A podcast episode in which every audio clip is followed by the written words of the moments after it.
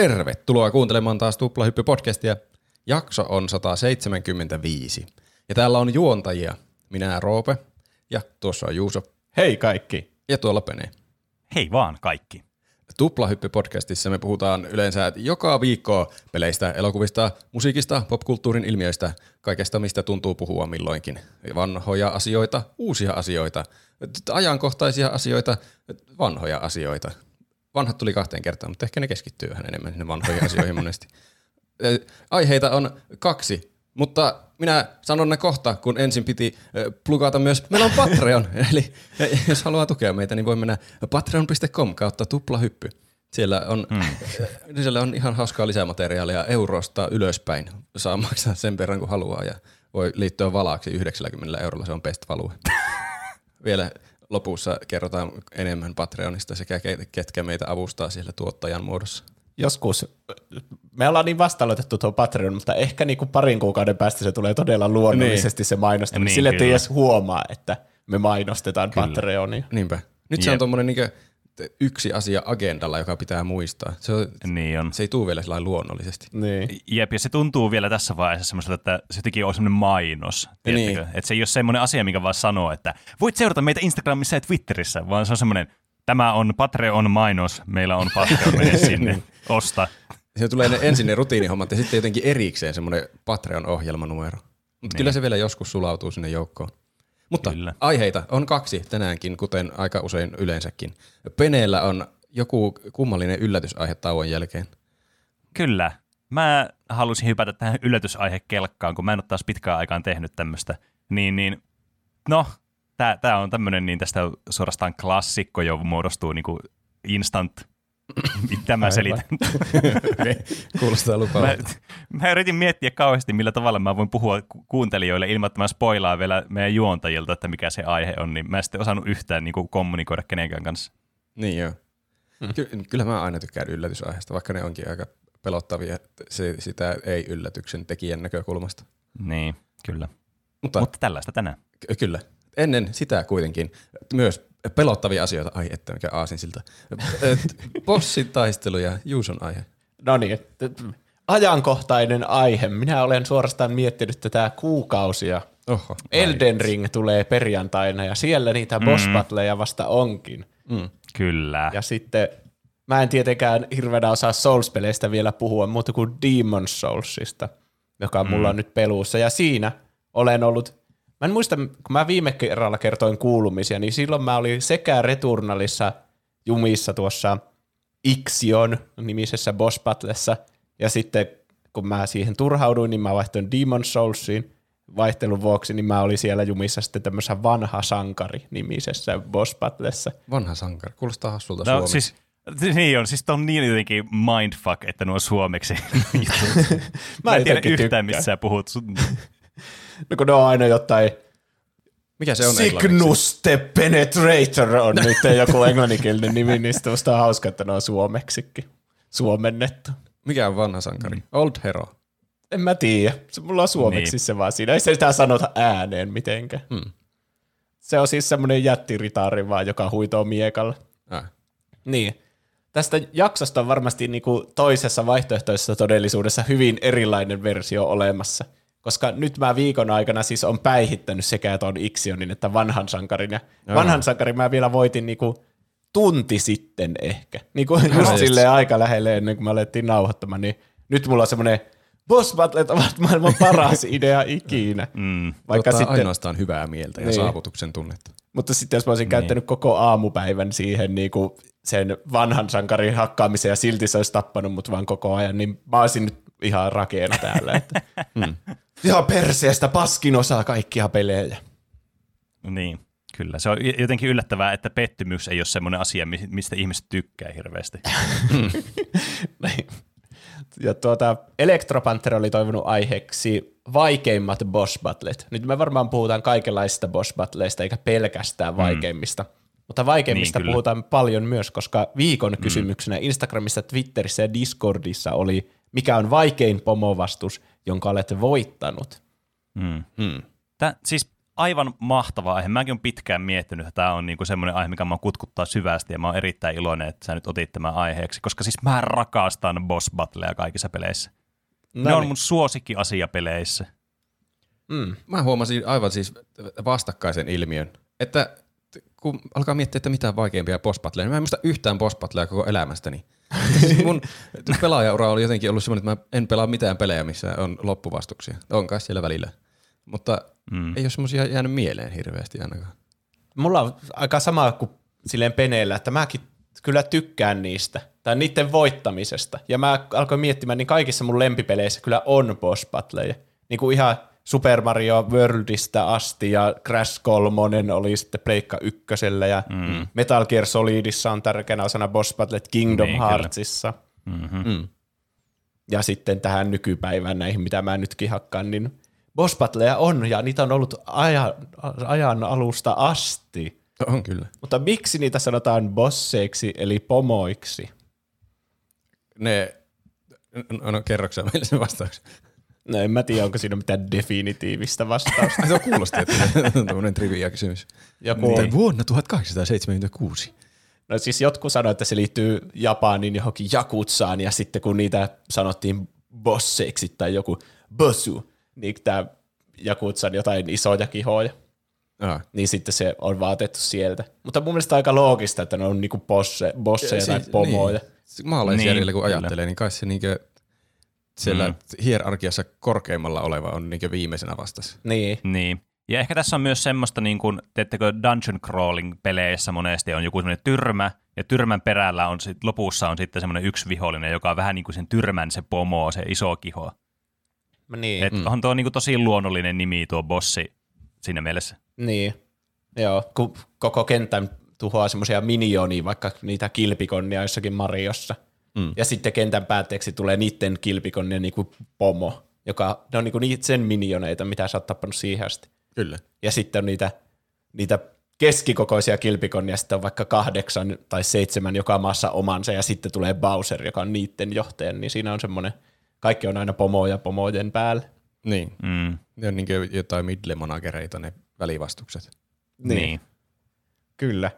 Ja pom, niiden pomovastusten ideana on yleensä testata niitä taitoja, mitä sä oot oppinut siinä sen maailman aikana. Mm, kyllä. Jotkut pelit tekee sen tosi hyvin, niin kuin vaikka Super Mario Galaxissa. Sä aina opit jotain uusia pelimekaniikkoja koko maailman ajan, ja sitten, oho, nyt tuleekin pomovastus, ja sitten sun pitää laittaa ne juuri opitut taidot käyttöön siinä. Siinä mm. Odysseussa kyllä huomasin sama asia. Niin. Se viimeinen tehtävä, tähti, pomo, siellä käytti just niitä, mitä siinä mapissa muutenkin käytettiin. Niin, ja se, ei ole, se on hyvä, kun sä oot oppinut ne asiat, mutta ei tarvitse tulla mitään niinku, tekstiä, että käytä tuota niin. Valtaa hänen nyrkkinsä ja ammu sillä sitä päin naamaa tai jotain. Niin. Koska sä oot niinku, vallannut niitä bullet billejä sillä samalla tyylillä sen koko kentän ajan. Niin, niin sitten se mm. tulee yhtäkkiä sulle täysin luonnostaan, että miten sä voitat sen. Mm. Niin. Sä valtaat semmoisen nyrkin, joka tulee ihan bullet billin näköisenä sua kohti. Niin, Onko kyllä. bullet bill se oikea nimi? En minä tiedä. On, on se se. ihme luotiin hahmo. Joo. Kyllä. Niin. Ja sitten kun sä valtaat sen, niin sitten sen na- jättinaama niin muuttuu yhtäkkiä semmoiseksi pelokkaaksi, niin sä tiedät, että sitä pitää ampua turpaa sillä se omalla nyrkillä. Kyllä. Jep. Eli todella hyviä tuota Mario-peleissä esimerkiksi ollut boss battleja. Mm. Mm. Ja koska se aina jokaisen maailman päätteeksi se boss battle, niin luulisi, että boss battletkin sitten vaikeutuu sen pelin mittaan samalla lailla, kun ne kentätkin vaikeutuu. Vai mitä? Niin kai. Mm. Mä tällä kertaa ripottelin näitä viikon kysymyksen vastauksia ympäri tätä mun muistiinpanoja. Ah, se, No nyt on kyllä. Kyllä Ettei- korkealla. Niin. Mutta ei mahtunut kaikkea mukaan kuitenkaan, koska tämä oli suosittu kysymys. Näytti tulevan mm. kyllä aika paljon vastauksia. Joo, mä en kyllä yhtään ihmettele, koska bossit on monesti peleissä semmoinen tosi muistettava osuus. Ja semmoinen, tiedätkö, mitä miettii ja sille, että siinä oli, just, just niin kuin tulee monesti peleistä mieleen. Tietysti itse, kun mä tykkään nyt hirveästi näistä Souls-pelisarjan peleistä, missä nämä bossit on niin kuin semmoinen niin essentiaali osa kuin voi olla. Niin ne niin kuin, tavallaan niin kuin, kokonaan niin kuin sen luo sen niin kuin mielikuvankin siitä pelistä sitten, että täällä on noita, ja vitsi se oli muistettava, se oli tosi vaikea, mutta se tunne siitä, kun sä pääst niin kuin läpi jonkun vaikean bossin vaikka, niin on tosi niin kuin iso ja semmoinen merkittävä. Niin ne monesti tuo tämmöisiä niin kuin monenlaisia tunteita, niin ei ihme, että näistä on sitten ihmiset tykännyt laittaa kommentteja. Niin. Mm. Ja just nämä vaikeimmat varmaan ihmisille jääkin mieleen. Että niin, kyllä. Eihän kukaan muista vaikka Kingdom Heartsista jotain randomia maailman randomia bossia, vaan ne on aina just mm. ne, mihin jää jumiin hirveän kauaksi. Niin. Ja sitten monesti ne ei edes ole siinä tarinan varrella, vaan sitten on vaikka niitä secret bosseja, mitä sen pelin jälkeen, niin mm. sinne aina laitetaan ne kaikista haastavimmat sitten. Mm. Varma olo 666 laittaa Bloodbornen toka pomo tuli mäiskittyä tunteja. Pene saa näissä niin tuota Souls-peleissä auttaa. Mm, kyllä. Mä oon Tää nyt ymmärtänyt, vähän kys... Mitä? San, sano vaan.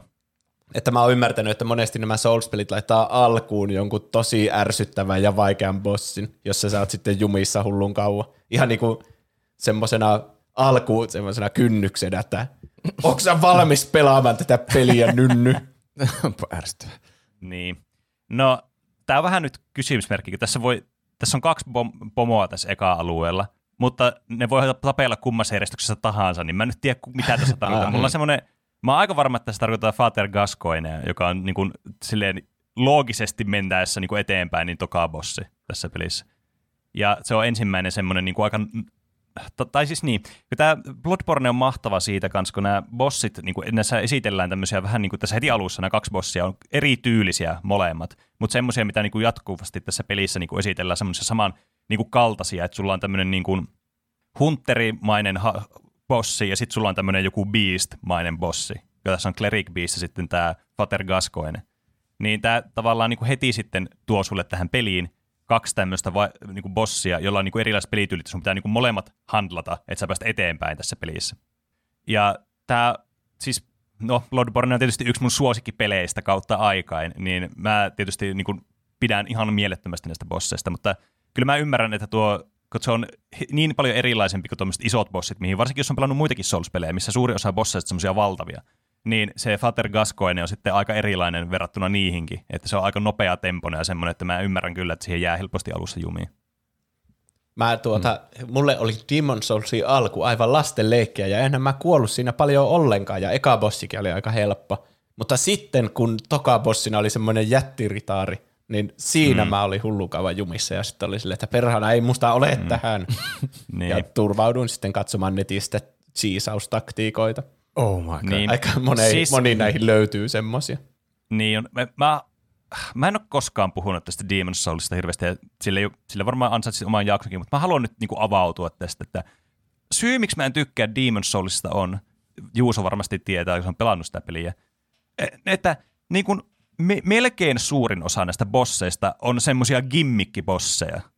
Että niissä on joku yksi semmoinen pikkutemppu, mikä pitää tehdä, ja se, niin kuin, se jotenkin, ja sitten jos se gimmikki on mälsä, niin se koko bossi on ihan niin kuin, äh, ei mua kiinnosta tää yhtään. Niin. Kuulostaa ihan joltain Super Mario bosseilta. Valtaan niin, siis kyllä, kyllä. Mutta se on vähän Kyllä. niin kuin semmoinen putsle, että sä voit netistä mm. helposti lukea, että ahaa, sä voit vaan tehdä tolleen ja voittaa sen. Niin. Joo. Niin kuin vaikka yhdessä bossissa on semmoinen, että muualla kentässä on tyyppi, joka herättää sen bossin aina henkiin, kun se kuolee. Niin. Ja sun pitää vähän niin kuin, sä taistelet sitä bossia vastaan, mutta aina kun se kuolee, niin se herääkin henki.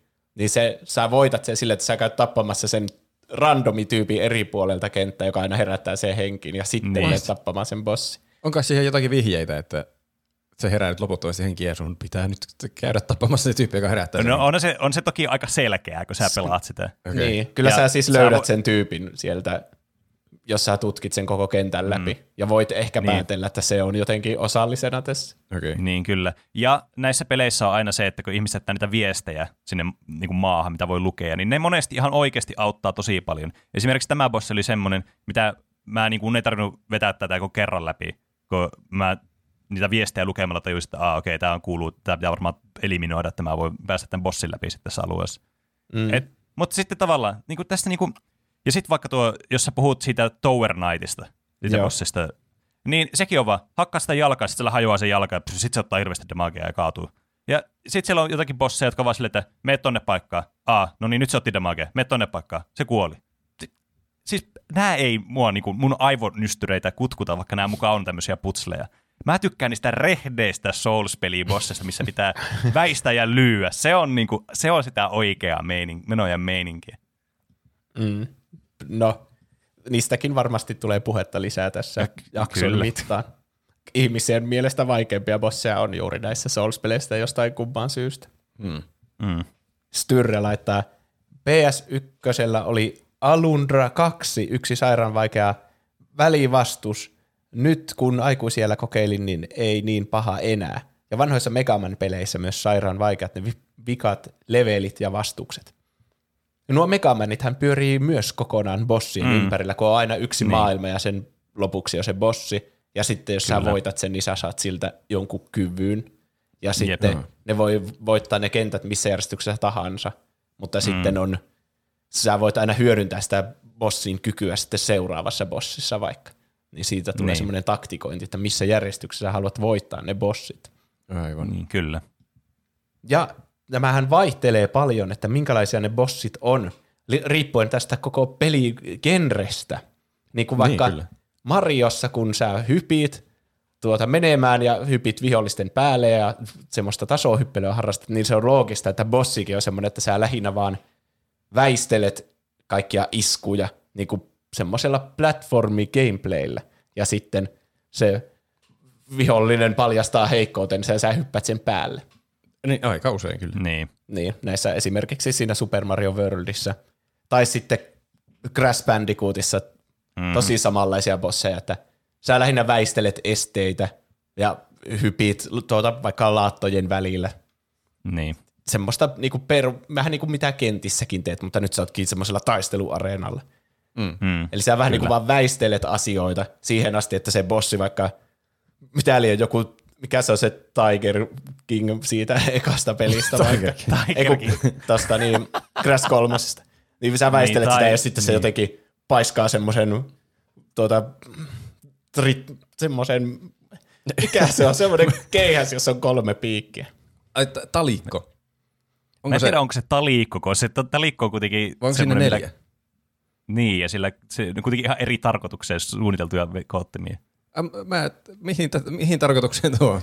Crashin no, seivästämisen. Niin, just se. no kuitenkin, se tökkää sen maahan ja sitten jää jumiin siihen ja sitten se on silleen selvästi, niin kuin, että nyt on tilaisuutesi, niin sä käyt pyörimässä siihen sille Crashin ominaispyöräisyiskulla. Aivan.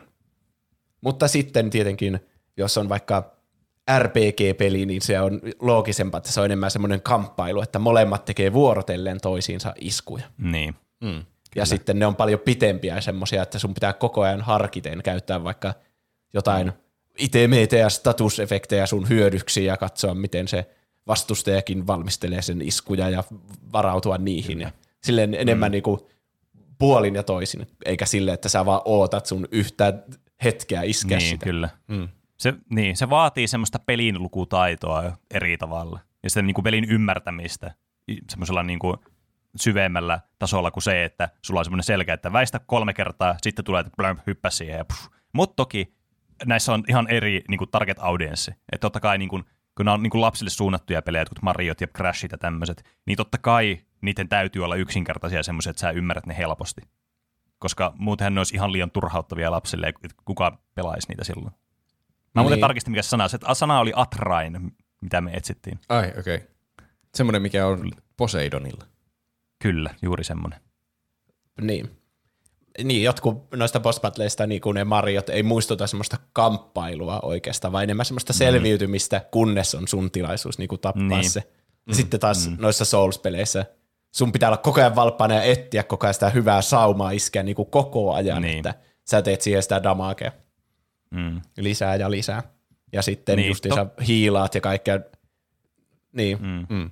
Onko siinä vaan erona se, että – noissa Super Marioissa se haavoittuvainen kohta on merkitty vaan semmoisella suurella x ja äänimerkeillä, että milloin sitä pitää lyödä, mutta siinä jossain souls pitää vaan itse päätellä, missä se on se haavoittuvaisuuskohta. Se on vaan epäselvempää, missä se on. Niin, no siis mä sanoisin, että tuo ei mun mielestä ole se ero, koska nämä on ihan fundamentaalisesti eri pelimekaniikat näissä peleissä.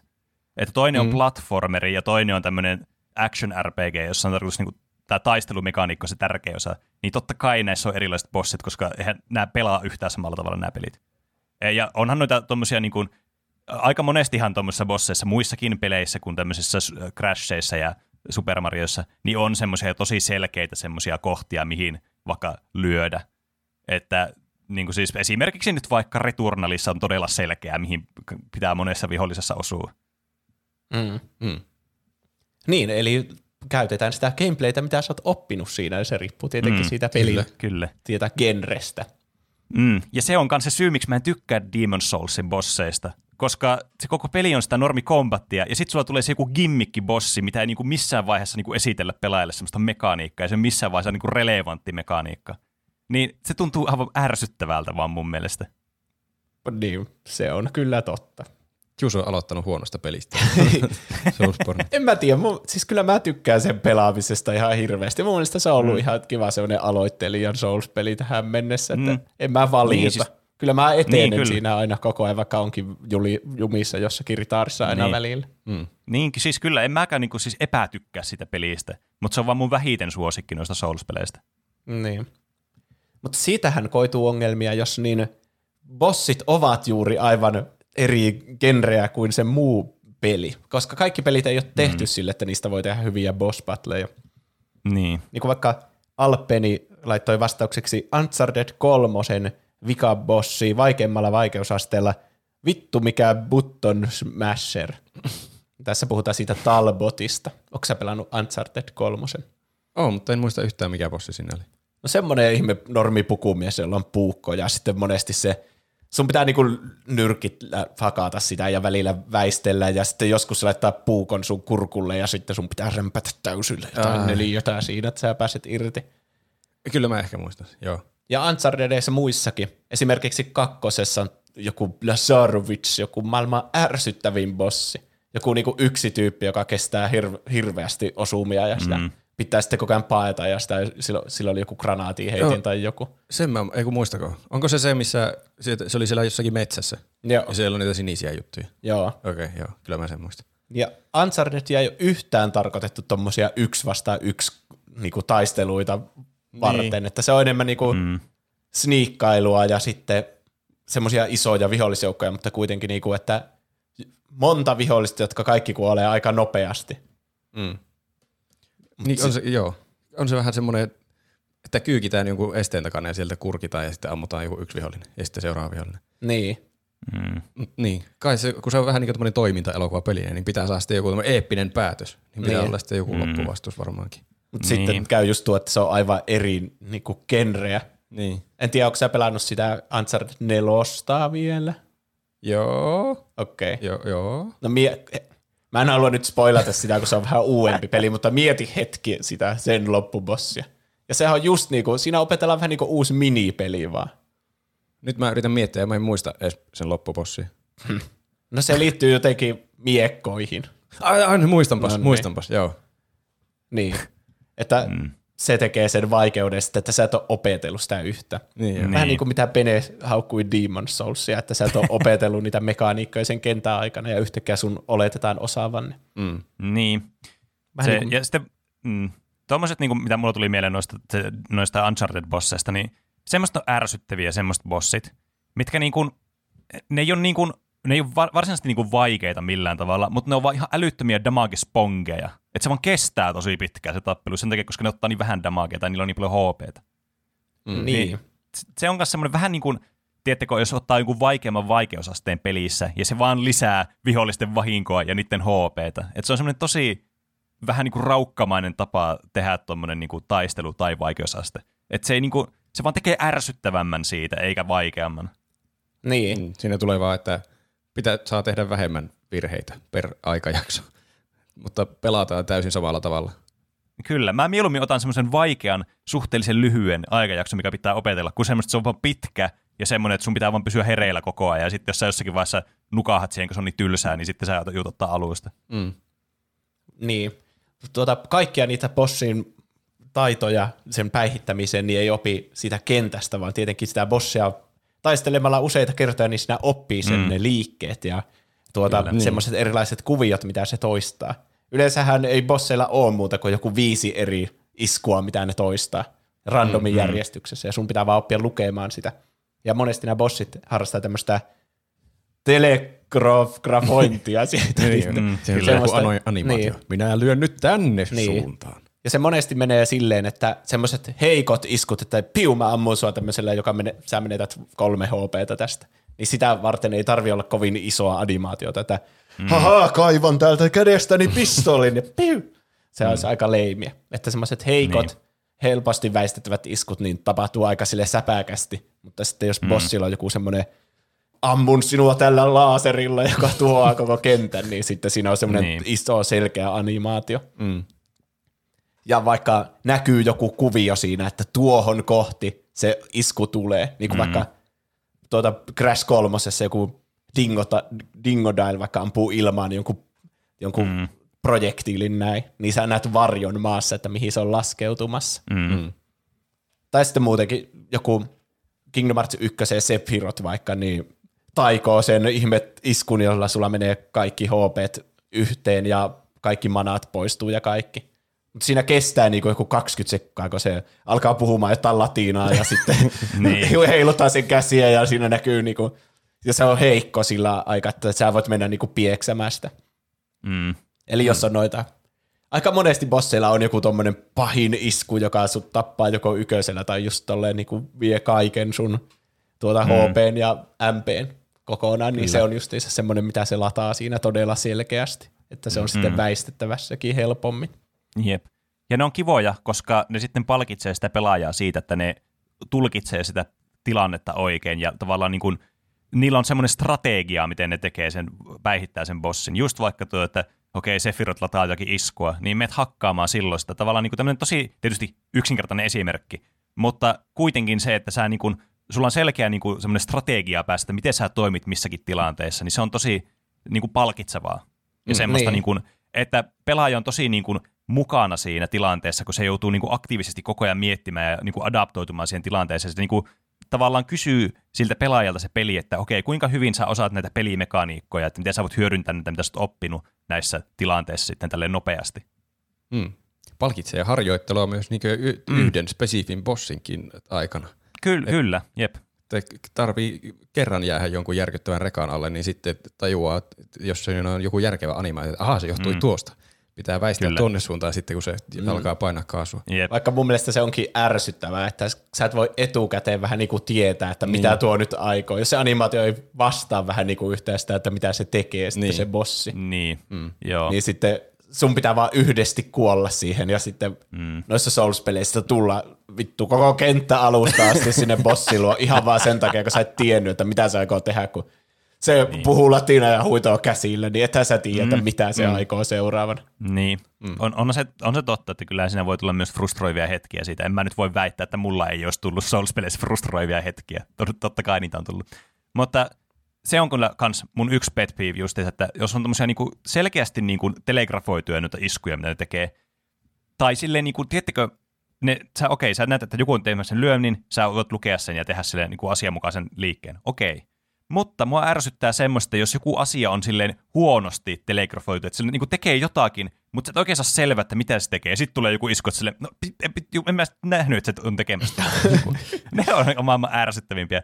Tai sitten, että jotkut tiedätkö, bossit voi tehdä semmoisia komboiskuja, ja ne voi vaan niinku jatkaa sitä komboa vaan niinku niin pitkään, että sä et niinku tiedä, että missä vaiheessa tämä voi niinku loppua. Sä luulet, että okei, se on tehnyt kolme iskua, nyt tämä loppuu tämä kombo. Sitten tulee neljäs isku sieltä, että sille, no vittu. ja sitten sekin on vähän niin kuin tuntuu, että se on välillä jossakin ihan randomia, että mikä se tulee, niin ne on tietysti semmoisia, että ne heittää sen pelaajan tavallaan pois siitä niiden ää, tavallaan niin kuin päästä luomasta strategiasta. Toki fiksua siinä mielessä, että sä joudut koko ajan olemaan niin kuin entistä enemmän valppaana, että mitä tapahtuu, että sä joudut niin kuin reagoimaan siihen tilanteeseen. Mutta olen itse kyllä monesti kuollut ja ärtsyyntynyt siihen, että joku bossi ei tehnyt asiaa, mitä mä en ole ollut varma, että se edes voi tehdä. Niin, Mm. Tai on tekemässä sillä hetkellä. niin. Ja tietenkin pelaaja pidetään varpaillaan sillä tavalla, että se bossi saattaa yhtäkkiä vaan muuttua jotenkin niin kuin Mm. kesken bossin, vaihtaa kokonaan ne sen viisi eri liikettä joksikin toisiksi. Niin, kyllä. Mutta siitä vähän myöhemmin otetaan tähän väliin kommentteja.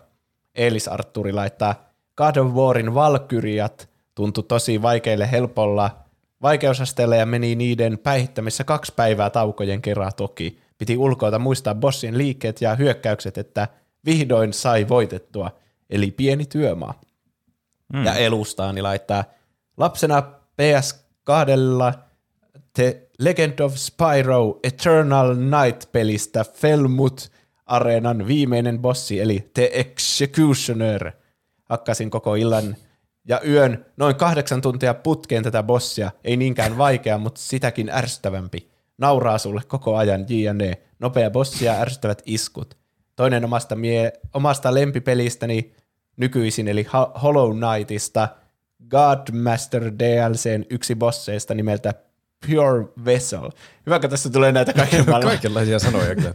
Niin kyllä. kaiken maailman näitä bossien nimiä, jotka on suuri osa mm. näistä Souls-peleistä, niin mä saan tuota, olla lausumassa näitä, Kyllä. joka on God Homein paikan viidestä Pantheonista, eli Boss Rushista neljännen loppubossi. Sitä sai jakata sen puoli vuotta aina välillä ja sitten välillä taukoa, mutta lopulta alkoi oppimaan sen patternin, hyvin nopea ja armoton bossi, jossa hyvin vähän varaa virheisiin ja tappaa helposti muutamassa sekunnissa, jos möhlit patternien kanssa. Ja sitten olisi vielä se viides ja vaikein Pantheon, meneeköhän siihen sitten vuosi. ja sitten Jaa. Ready to Go laittaa, vaikein on kyllä vaikea valita, mutta haastavuudessaan hauskin. Sellainen, että vaikka turpiin tuli toistuvasti ei haitannut, on Bloodbornen Orphan of Kos. En edes muista, kuinka monta yritystä vaati, mutta sen taistelun opettelu oli hauskaa ja hauskaa jokaisen hetken, mitä siinä meni, paras bossi ikinä. On niitä muitakin hyviä Soulsborne-bosseja, mutta OOK on oma suosikki. Mm. Tuo on varmaan ihan hyvä pointti, että se vaikeus on hauska, jos niinkö siinä hävitessä tajuaa, miksi hävisi. Tai että tulee Niin. semmoinen, että Aa, tuo, mun, mm. tuo mun pitää tehdä paremmin, että mä sitten voitan Niin, tuon. Mutta jos on semmoinen niinkin hauska esimerkki kuin Kingdom Heartsissa, mulla meni hermot Ursulan kanssa, kun mä en jotenkin vaan osannut hakata sitä, tai mä en jotenkin tajunnut, miten, sitä, miten mä osun siihen. Oli niin hämmentävää se koko tila, missä sitä hakattiin, ja mä en vaan saanut sitä lyötyä. Ja sitten mä Niin. kuolin johonkin bullshittiin, vaikka en mä tiedä, jos olisi ottanut rauhallisemmin, ehkä mä olisin voittanut sen. Mutta mä muistan vaan, että mä en niinkö tajunnut, mikä siinä menee pieleen, vaikka mä yritin sitä hirveän Mm. monesti. Semmoista Joo, se oli muistaakseni kyllä kans ärsyttävä se Ursula. Se oli jotenkin, toki se kenttä nyt itsessäkin oli vähän semmoinen sekaava, mutta se bossitappelukin jotenkin semmoinen, että siinä niinku, se, jotenkin siinä on vähän niin kuin vaan tuurilla sitten, ei tiedä yhtään, että mitä tekee ja miten se menee. Mm. Ja se, niin, va- va- olisi vaikea niin kuin hahmottaa sitä koko juttua siinä. Siinä, Niin, kyllä. siinä oli se ihme pata, johon se heitti jotain taikoja tai jotain semmoista. Jos te puhutte siitä pienestä Ursulasta. Ei, kun mä muistelen se, semmoista jättiursaa. Se- Semmoinen iso Ursula. Niin joo, okei. Okay. Jättinaama Ursula. Mm. Niin. Aivan. Siis mun täytyy tehdä synnin päästö nyt. Tota noin, tuli tuosta Orphan of Kossista mieleen, että no, siis mä tykkään sen Orphan of Kossista eka feissistä, kun sillä on kaksi feissiä. Se on tosi semmoinen kiinnostava ja niin kuin se pystyy lukemaan ja silleen, okei, mä ymmärrän, mitä tässä tapahtuu tälleen. Mutta mä tein siis kardinaalisynnin mielestäni, koska mä oon tämmöinen niin kuin vanhan liiton Dark Soulsien ja Souls-pelien pelaaja, että pitää ensin päästä yksin läpi nämä pelit, tai yksin päästä nämä bossit läpi, ja sitten sen jälkeen voi kutsua vasta kavereita, niin Tämä on ainut bossi koko pelisarjassa, missä mulla meni oikeasti hermot siihen toiseen feissiin. Kun sitä ei, siis se on niin nopeaa semmoista, niin kuin se vaan hyppännytkin taivaalliset näästä ja sitten yhtäkkiä tulee joku isku, niin mulla meni niin kovasti hermot siihen, että mä vaan summonasin kavereita apuun ja me vaan blästättiin täysin. siis, ja mä tunsin niin huonoa omaa tuntoa siitä, kun mä tein sen. Se jotenkin tuntui, että ei. Mä, oon niinku, mä katsoin mun käsiä ja ne oli siinä veressä, mitä mä olin hakannut sitä ja mä olin silleen, mitä mä oon tehnyt tekemään. Mä en ole edes ansainnut tätä verta. Mä en, oo, niin, mä en ole ansainnut tätä nyt. Ja Mulla oikeasti, mä, se välillä tulee mun unien, että sä et ole vetänyt Orphan of Kossia läpi oikeasti yksin. Kaikki kunnioitus ja auktoriteetti katosi välittömästi Kyllä. näistä sun Soul-selityksistä. Siis meidän pitää poistaa äkkiä ne Dark Souls-jaksot, mitä meillä on Kyllä, olemassa. ja vielä mun suosikki Souls-peli. Niin kuin, voitteko kuvitella, kuinka hirveän mokaan mä oon mennyt tekemään? Niin, No. se halusi kunniallisesti kamppailla sua yksi vastaan yksi, mutta sä kutsut Niin, hirveän niin. joukon, että hakataan Niin. se. Mm. Kyllä, ja se siis täysin trivialisoi sen kamppailun, niin kuin monessa Souls-pelissä nämä kutsuu kaveri sinne, se on ihan yksinkertaisesti liian helppoa sillä. Hmm. Niin mä kyllä tunsin huomenna omaa tuntoa siitä. Se vaan tuhoaa sua se bossi ja oh, vihdoinkin olen saavuttanut niin. tämmöisen tason, että mä pärjään näille pelaajille. Sitten se tulee yhtäkkiä joku viisi kaveria hakkaamaan. The niin. fuck, man, one we one me, bro.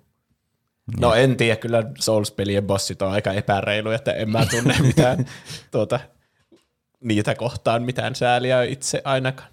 Niin. Ehkä itsellä oli se, että mä olin tähän mennessä onnistunut kaikissa näissä bosseissa yksin, ja mä en ole koskaan kustunut eka kerralla apua näihin bosseihin. Joskin mä myönnän, mun mielestä on tosi kiva koopata näitä bosseja. Mä tykkään monesti näissä peleissä myös niin kuin mennä auttaa muita vetää näitä bosseja läpi. Se on mun mielestä tosi kivaa. Mutta mä aina tykkään, niin kuin, mulla on semmoinen periaate, että mä tykkään yksin vetää aina eka kerran läpi ja sitten myöhemmillä kerralla. Niin mm. ehkä tämä sitten, kun tämä oli ainut poikkeus tässä pitkässä historiassa, niin ehkä se oli se sitten se triggeri, että mistä niin, oli niin hirveä. pari muuhunkin bossiin kavereita mukaan, niin se ei olisi jotenkin niin merkittävä tilanne. Niin. Kuulostaa ihan hauskalta mekaniikilta kyllä, että voi tulla auttamaan, jos tulee tämmöinen ylitsepääsemätön mm. bossi. Niin Riip, riippuu tietenkin sellainen mielentilasta, että kuinka kyllä. koville se ottaa sitten, että ei vetä niin. yksin kerralla yksin sitä. Jep. Mutta se oikeasti auttaa näissä peleissä ihan älyttömästi. Se on ihan järkyttävää, miten helppoa se sitten on. Mm. Niin, mutta se on, jos on tuommoinen reilu bossi, joka aina vähän selostaa, että mitä sä aikoo tehdä seuraavana, ja sitten sulla on niitä eri mekaniikkoja, sun pitää vaan, vaikka noista God of Warissa, niin siinä on vaikka mitä, sun pitää parryttää kilveillä torjua tai hypätä kuperkeikka pois alta tai heittää mm. oikeaan aikaan se sun kirves, niin Mm. Aina sä et kyllä tiedä, että mitä sun pitää tehdä, ja nyt se on vaan siitäkin, että mm. reagoitko sä niihin tuota tarpeeksi nopeasti. Mm, kyllä. Ja se tuntuu semmoiselta reilulta vaikealta bossilta, että sä tiedät, että mä mokasin tossa kohtaa ja ensi kerralla mä näytän kyllä. sille. Mm. Rehti ja Jep. kunnollinen peli. Kyllä, ja se mun, mun suosikki vaikein bossi on juuri tuollainen, mutta ei mennä vielä niihin ennen kuin Juus antaa luvan. Mulla tuli mieleen tuosta niin telegrafoinnista, jolle mä en tiedä mitään hyvää suomennosta. Niin, niin, niin. Hmm. tuo Mike Tyson Punch Out, se peli jostakin Super Nintendolta, ja siinä oli joku super vaikea, varmaan se Mike Tyson itse pitää hmm. lopussa tappaa. Tappaa, siis voittaa siinä nyrkkeilyottelussa.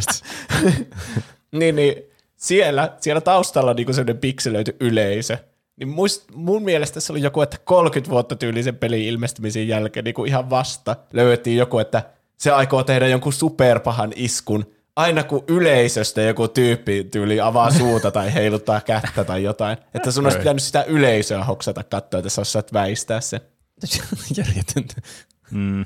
Niin, mutta semmoisiahan voi tehdä niihin peleihin ihan hyvin. Niin, kyllä. Toki tämmöinen todella niin kuin vanhojen pelien just tämä kans ongelma, että niissä tehtiin ihan helvetin vaikeita niistä bosseista, juuri sen takia, että ne olisi enemmän pelattavaa siinä pelissä. Niin, mm. ja että sun pitää ostaa joku strategiaopas, jossa kerrotaan, että katso niin. tuota tyyppiä niin, tuolla kyllä. vasemmassa alakulmassa. Semmoinen mahdollisimman epälooginen, mitä ei ikinä tule normaalisti tehty. Niin. Siinä ei olisi mitään järkeä, kun se Mike Tyson on selkä siihen päin, niin se ei edes itse näe. Jos se, olisi, jos se näki se Mike Tyson sen, niin voisi ajatella, että se on joku sen kaveri, että se aina näyttää merkki, että nyt. nyt superiskun paikka. niin. Ehkä se on Sama joku sen pelaajan kaveri.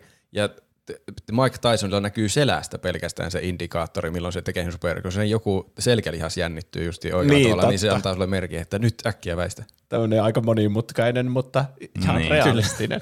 se on paras logiikka, minkä mä keksin tuosta. Niin.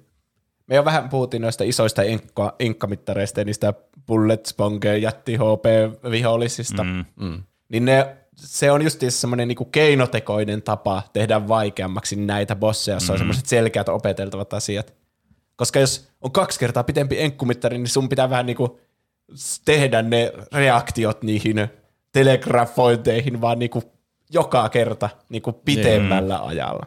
Kyllä. Se pitää vaan olla erittäin konsistent siinä hommassa. Mikä kai sekin on yhdenlaista taitoa, mutta paljon tylsempää taitoa kuin olla vaan niinku parempi. Niin, niin, niin. kyllä tästä niin tuo Ville Sirnio laittoi kommentin, että Dark Souls 3 Ringed City DLCn Dark Eater Midir oli kyllä itselleni koko pelin vaikein bossi, koska sen nopeat iskut, välillä arvaamaton käyttäytyminen ja se, että sillä on ihan sairaasti helttiä, muistaakseni koko pelin isoin helttimäärä, tekivät mm. tästä bossista koko pelin vaikeimman minulle.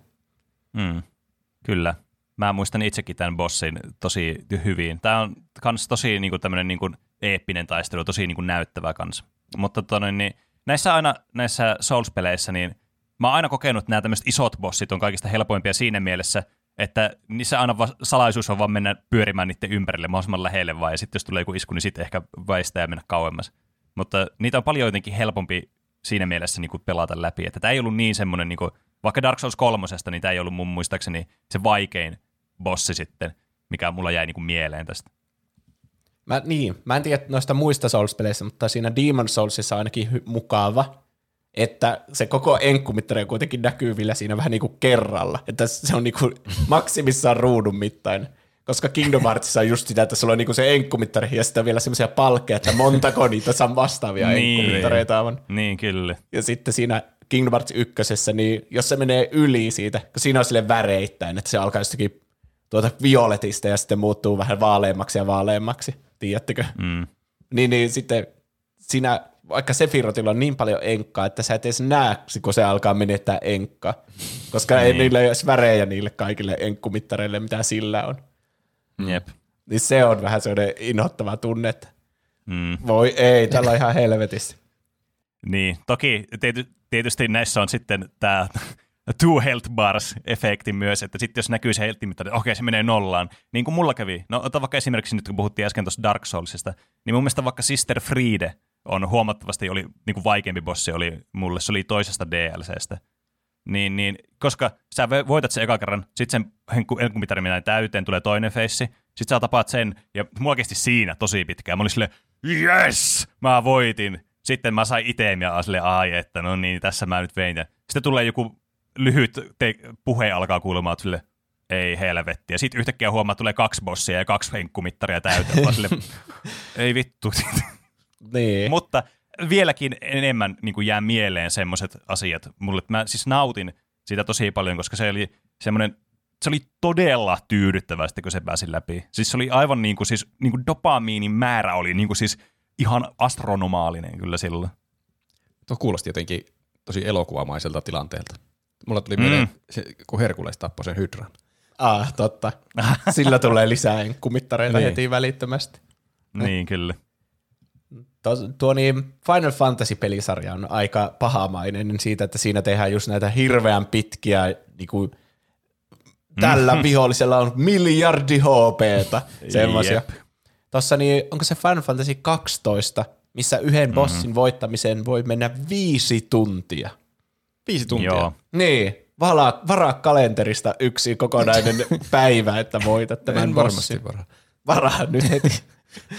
ja sitten tietenkin jotkut, tuota, vaikka Vovissa on jotain raideja, niin mä oon ymmärtänyt, että niissäkin on semmoisia, että 20 ihmistä vara, pitää varata koko kaksi tuntia, että tappaa sitä yhtä bossia.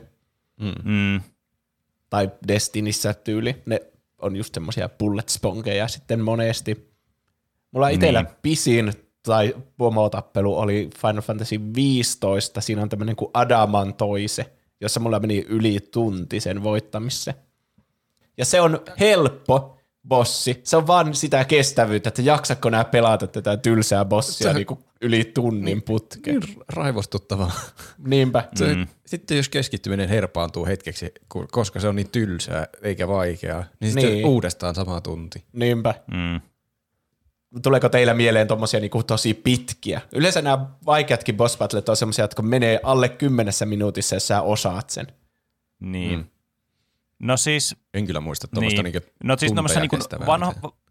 vanhan tyyliin on näissä roolipeleissä, just tämmöisissä vuoropohjaisissa roolipeleissä, niin on myös se ongelma, niin missä monesti on tämmöisiä pitkiä bosseja, että niissä on myös sitten huomattavasti isompi osa tai random elementti, tai paljon joku isku tekee vaikka damagea tai muuta, niin ne on vielä ärsyttävimpiä, jos ne kestää joku viisi tuntia, kun sä veet jotakin jasmattia jossakin Final Fantasy 12 ja oot neljä tuntia hakannut sitä ja sitten kuolet vaan yhtäkkiä, kun tulee joku damagen Niin. numberi, vaan tulee, aha, aha, kuolit. Niin, mutta mä on aika pitkälti niin kuin välttänyt, tai mä en ole pelannut ihan hirveästi niitä tuommoisia pelejä, niin monesti ne pelit, mitä mä oon pelannut, niin on huomattavasti lyhyempiä sitten ne bossitappelut. Tai semmosia, että niissä on jotakin checkpointteja edes, että sun ei tarvi niinku aloittaa sitä ihan alusta sitä peliä. Mm. Mm. Tai siis pel- peliä, sitä bossia. No, koko peli alusta. Niin, niin, mutta noin tuommoiset vuoropohjaiset varsinkin on, se on niin kuin pelas Monopolia, että se on suuriksi osaksi semmoista selviytymistaistelua, että Niin. se vihollinen tekee sun jonkun jäätävää isku, että koko sun partyllä menee HP ihan alas, ja sitten se sulla menee hirveän kauan hiilata ne takaisin ylös, ja sitten se tekee uudestaan sen. Ja sä et vähän niin kuin mm. ikinä saa iskuja siihen. Sä selviät, mm. Mutta sä et niin kuin saa vähennettyä siltä sitä enkkumittari. Ja semmoinen on mun Niin. mielestä aika tylsää. Mm, kyllä. Vaikka sama efekti on vaikka Demon Soulsissa, kun mulla on kyllä niitä HPtä antavia semmoisia kasveja ihan helvetisti. Niin sitten mä vaan koko ajan rämpään sitä, että aha, syön näitä, syön näitä, ja sitten se vihollinen vaan huitoo sillä se miekalla, ja mulla menee aina sinne millienkuille, ja sitten mä taas vaan syön niitä saatana kasveja. Kuulostaa huvittavalta. niin. En tiedä, miten tuo oikeassa elämässä toimisi tuo tilanne, että joku jättiritari huitoo sua niin. palavalla miekalla, ja sä vaan syöt koko Kilpaa ajan ja pysyt hengissä. Niin.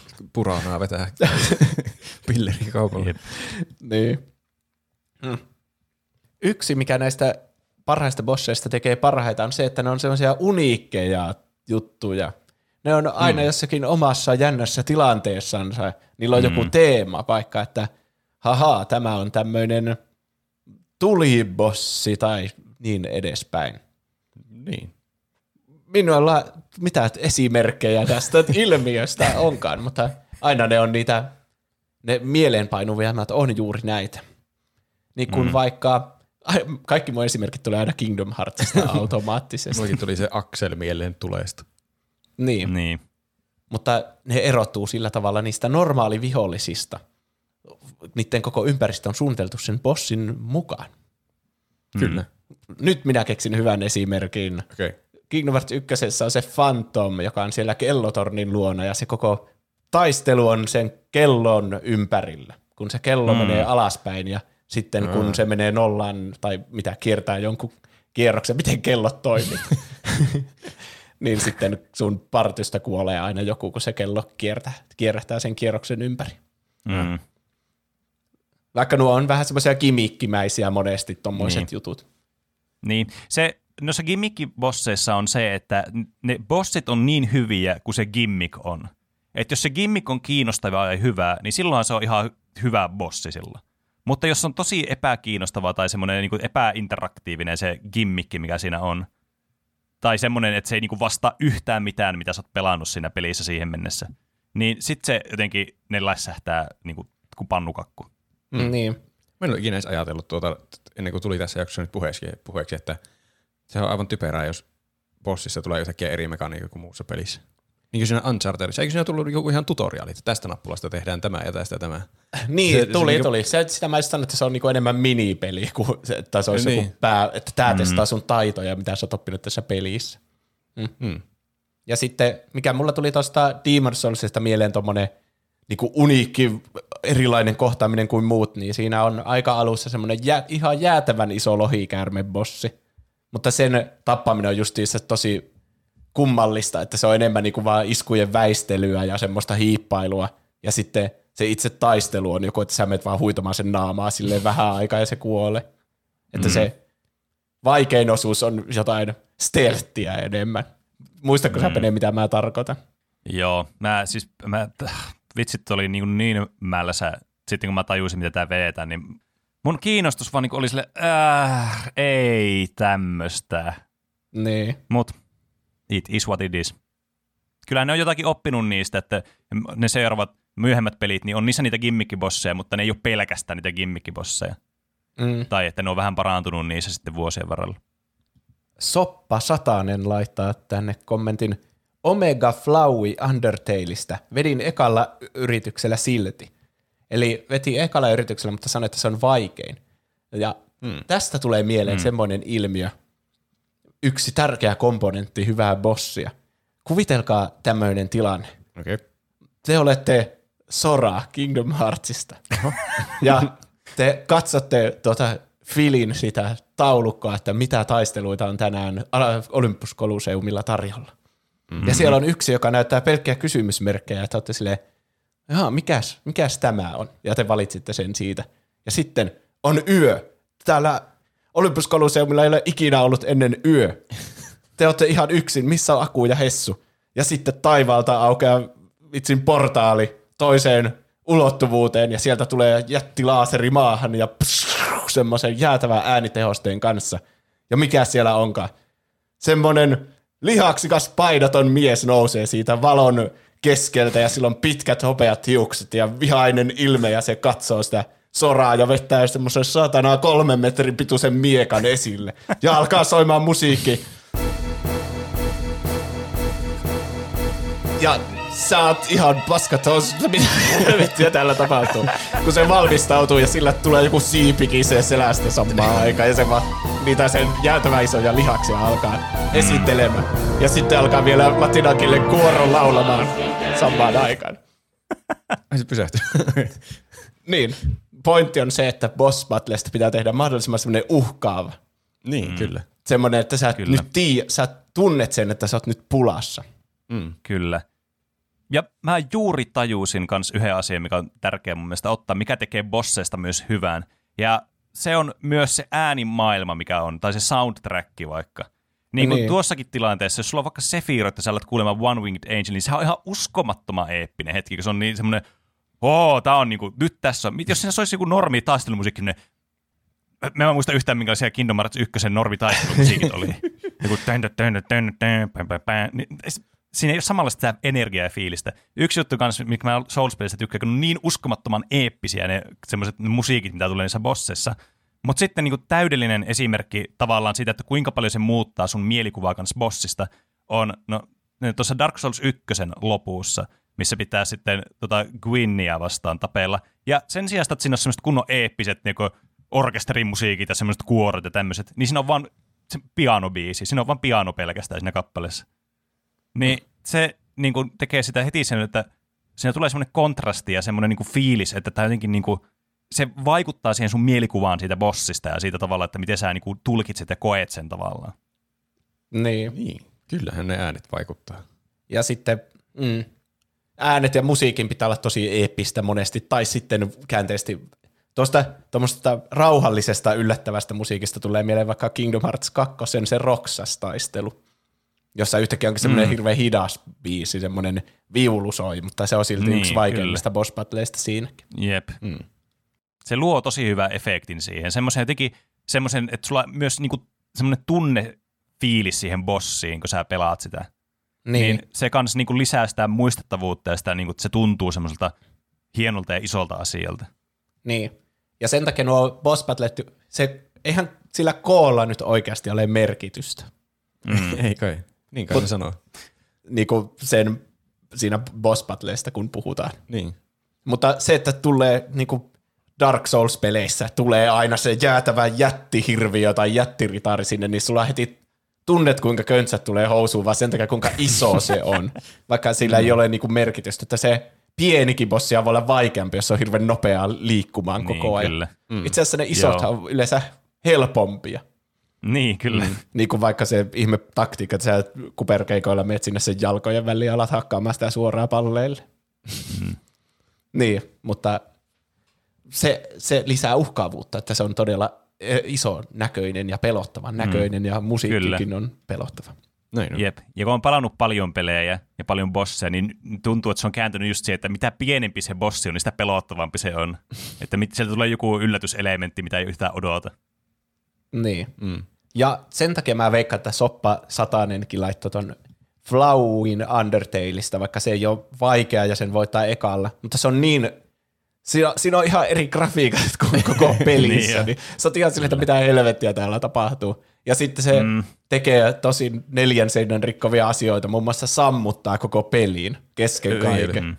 Niin, niin se tuntuu heti semmoiselta, että nyt on niinku tämmöinen mm. tosi kyseessä tässä boss battlessa. Kyllä.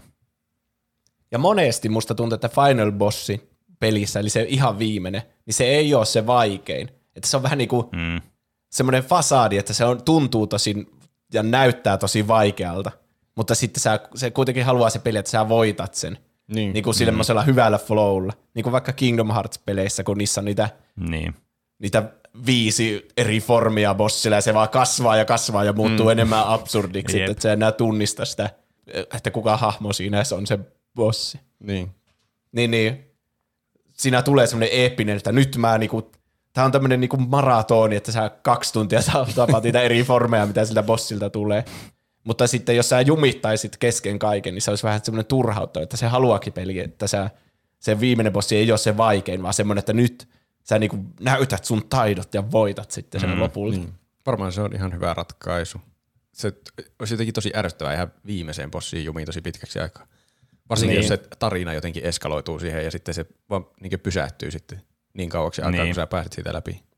Joo. Joissakin JRPGissä on vielä se iso ongelma, että se voi olla, että sä et pääse enää pois sieltä niin kuin bossi gauntletista, et välttämättä niin kuin sitä bossista itsessään, mutta sinne, kun sä meet sinne bossiin, ja varsinkin jos se on semmoinen niin kuin va- vanhan liiton RPG-peli vielä, että sinne pitää niinku grindata vähän leveleitä ja tämmöistä. Ja sit sä meet sinne paikkaan, missä on hirveän vaikea esimerkiksi grindata tai ei pysty tekemään ollenkaan sitä, ja se bossi on vaan liian niinku kova statsit sua vastaan. Niin se on todella, todella turhauttavaa. Mm. Niin.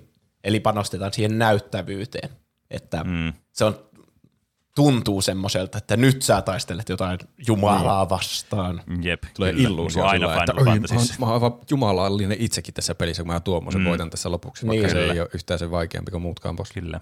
Mutta se todellinen haaste näissä peleissä piilotetaan just näihin vapaaehtoisiin secret bosseihin. Mm. Ja aina palaan Kingdom Heartsiin, mutta niin se on Kingdom Heartsissakin. että ne ei ole niitä välttämättä niitä kaikista niin kuin näyttävimpiä ja isoimpia mm. niin kuin peli, koko pelin mittakaavalla, mutta siinä, siellä on niin. ne oikea se haaste sitten, että opettelee, Kyllä. opettelee nyt kunnolla pelaamaan tätä. Salmari Kuusi laittaa, itse on niin pelaaja, joka pelaa pääasiassa vain tarinoiden takia, että yleensä skippaan kaikki secret bossit suosiolla, mutta koska Kingdom Hearts 3 sen DLC oli maksullinen ja siinä oli yksi isoimmista jutuista oli databossit, niin olisi ollut rahan haaskaamista olla pelaamatta niitä. Xion aiheutti eniten huutoa ja kiroilua ja olin kyllä ylpeä itsestäni, kun vihdoin sen voitin. Master Xehanortin voitin sen jälkeen puoli vahingossa kolmannella yrityksellä. DLC Secret Bossia vastaan olen pelannut tasan kerran. Heti alkuun se varasti mun Keybladein ja tappoi mut ilman, että pystyin mitenkään puolustautua. Reilu peli.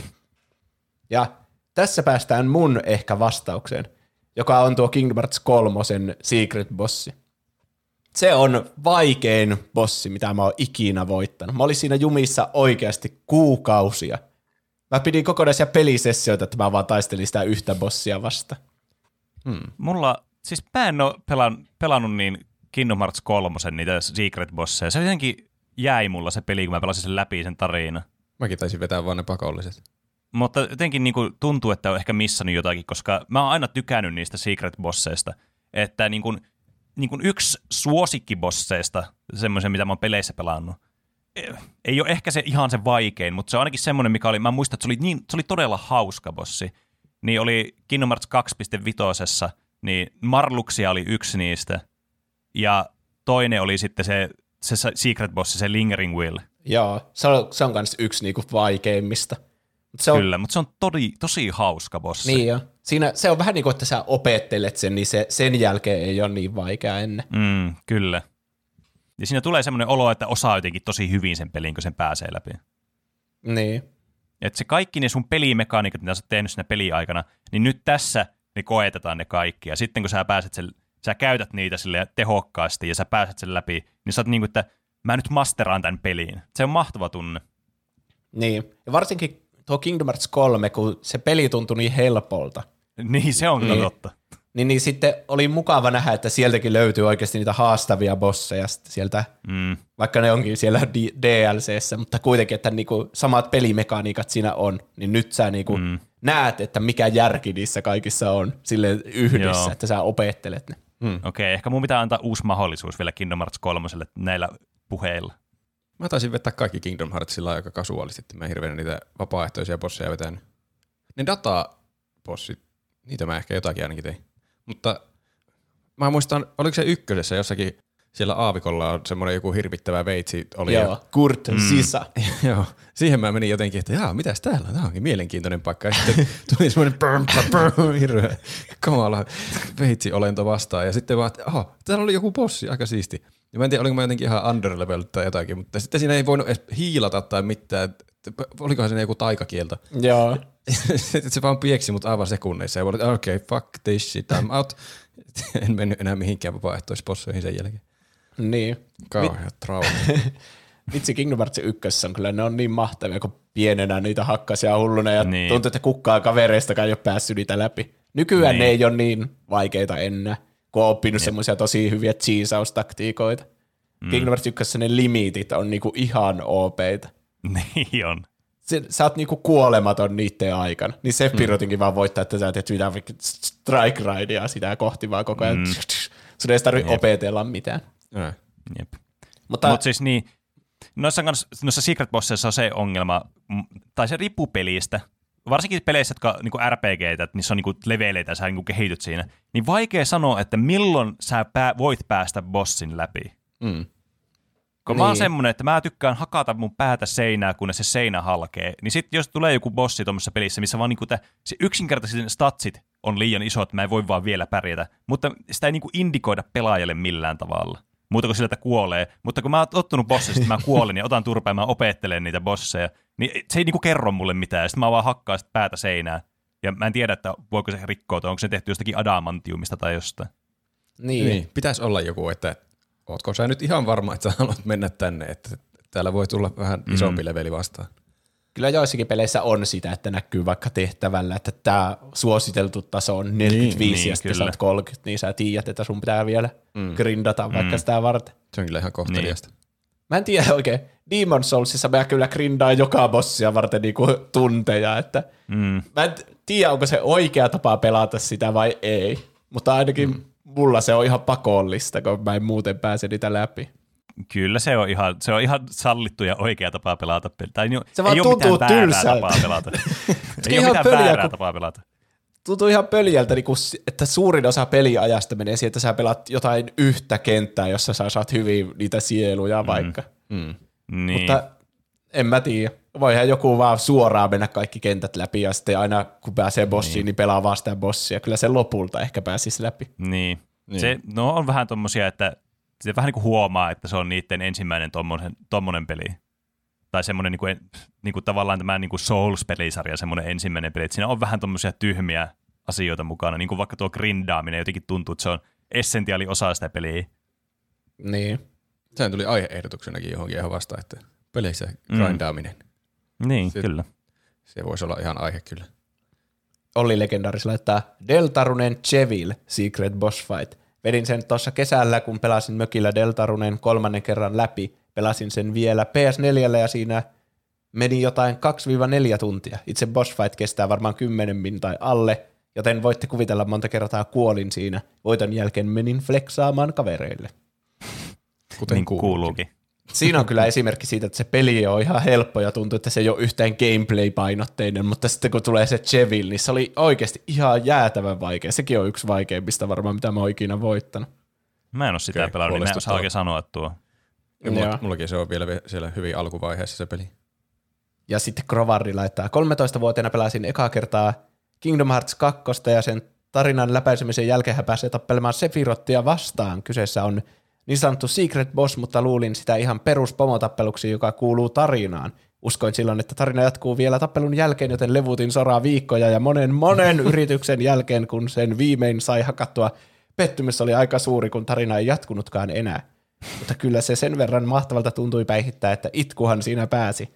Itkin tosin sen taistelemisen aikanakin useamman kerran, mutta varmaan tuorein, vaikein bossin voitto tapahtui viime kesänä, kun otettiin avopuolisen kanssa tavoitteeksi mennä Cuphead läpi expertillä. Se perusvaikeusastehan ei siis ole jo valmiiksi yhtään vaikea, ei. Hakattiin Devilia valehtelematta yli 10 tuntia. Siinä ajassa oppi kaikki sen liikeradat, ajoitukset ja taktiikat.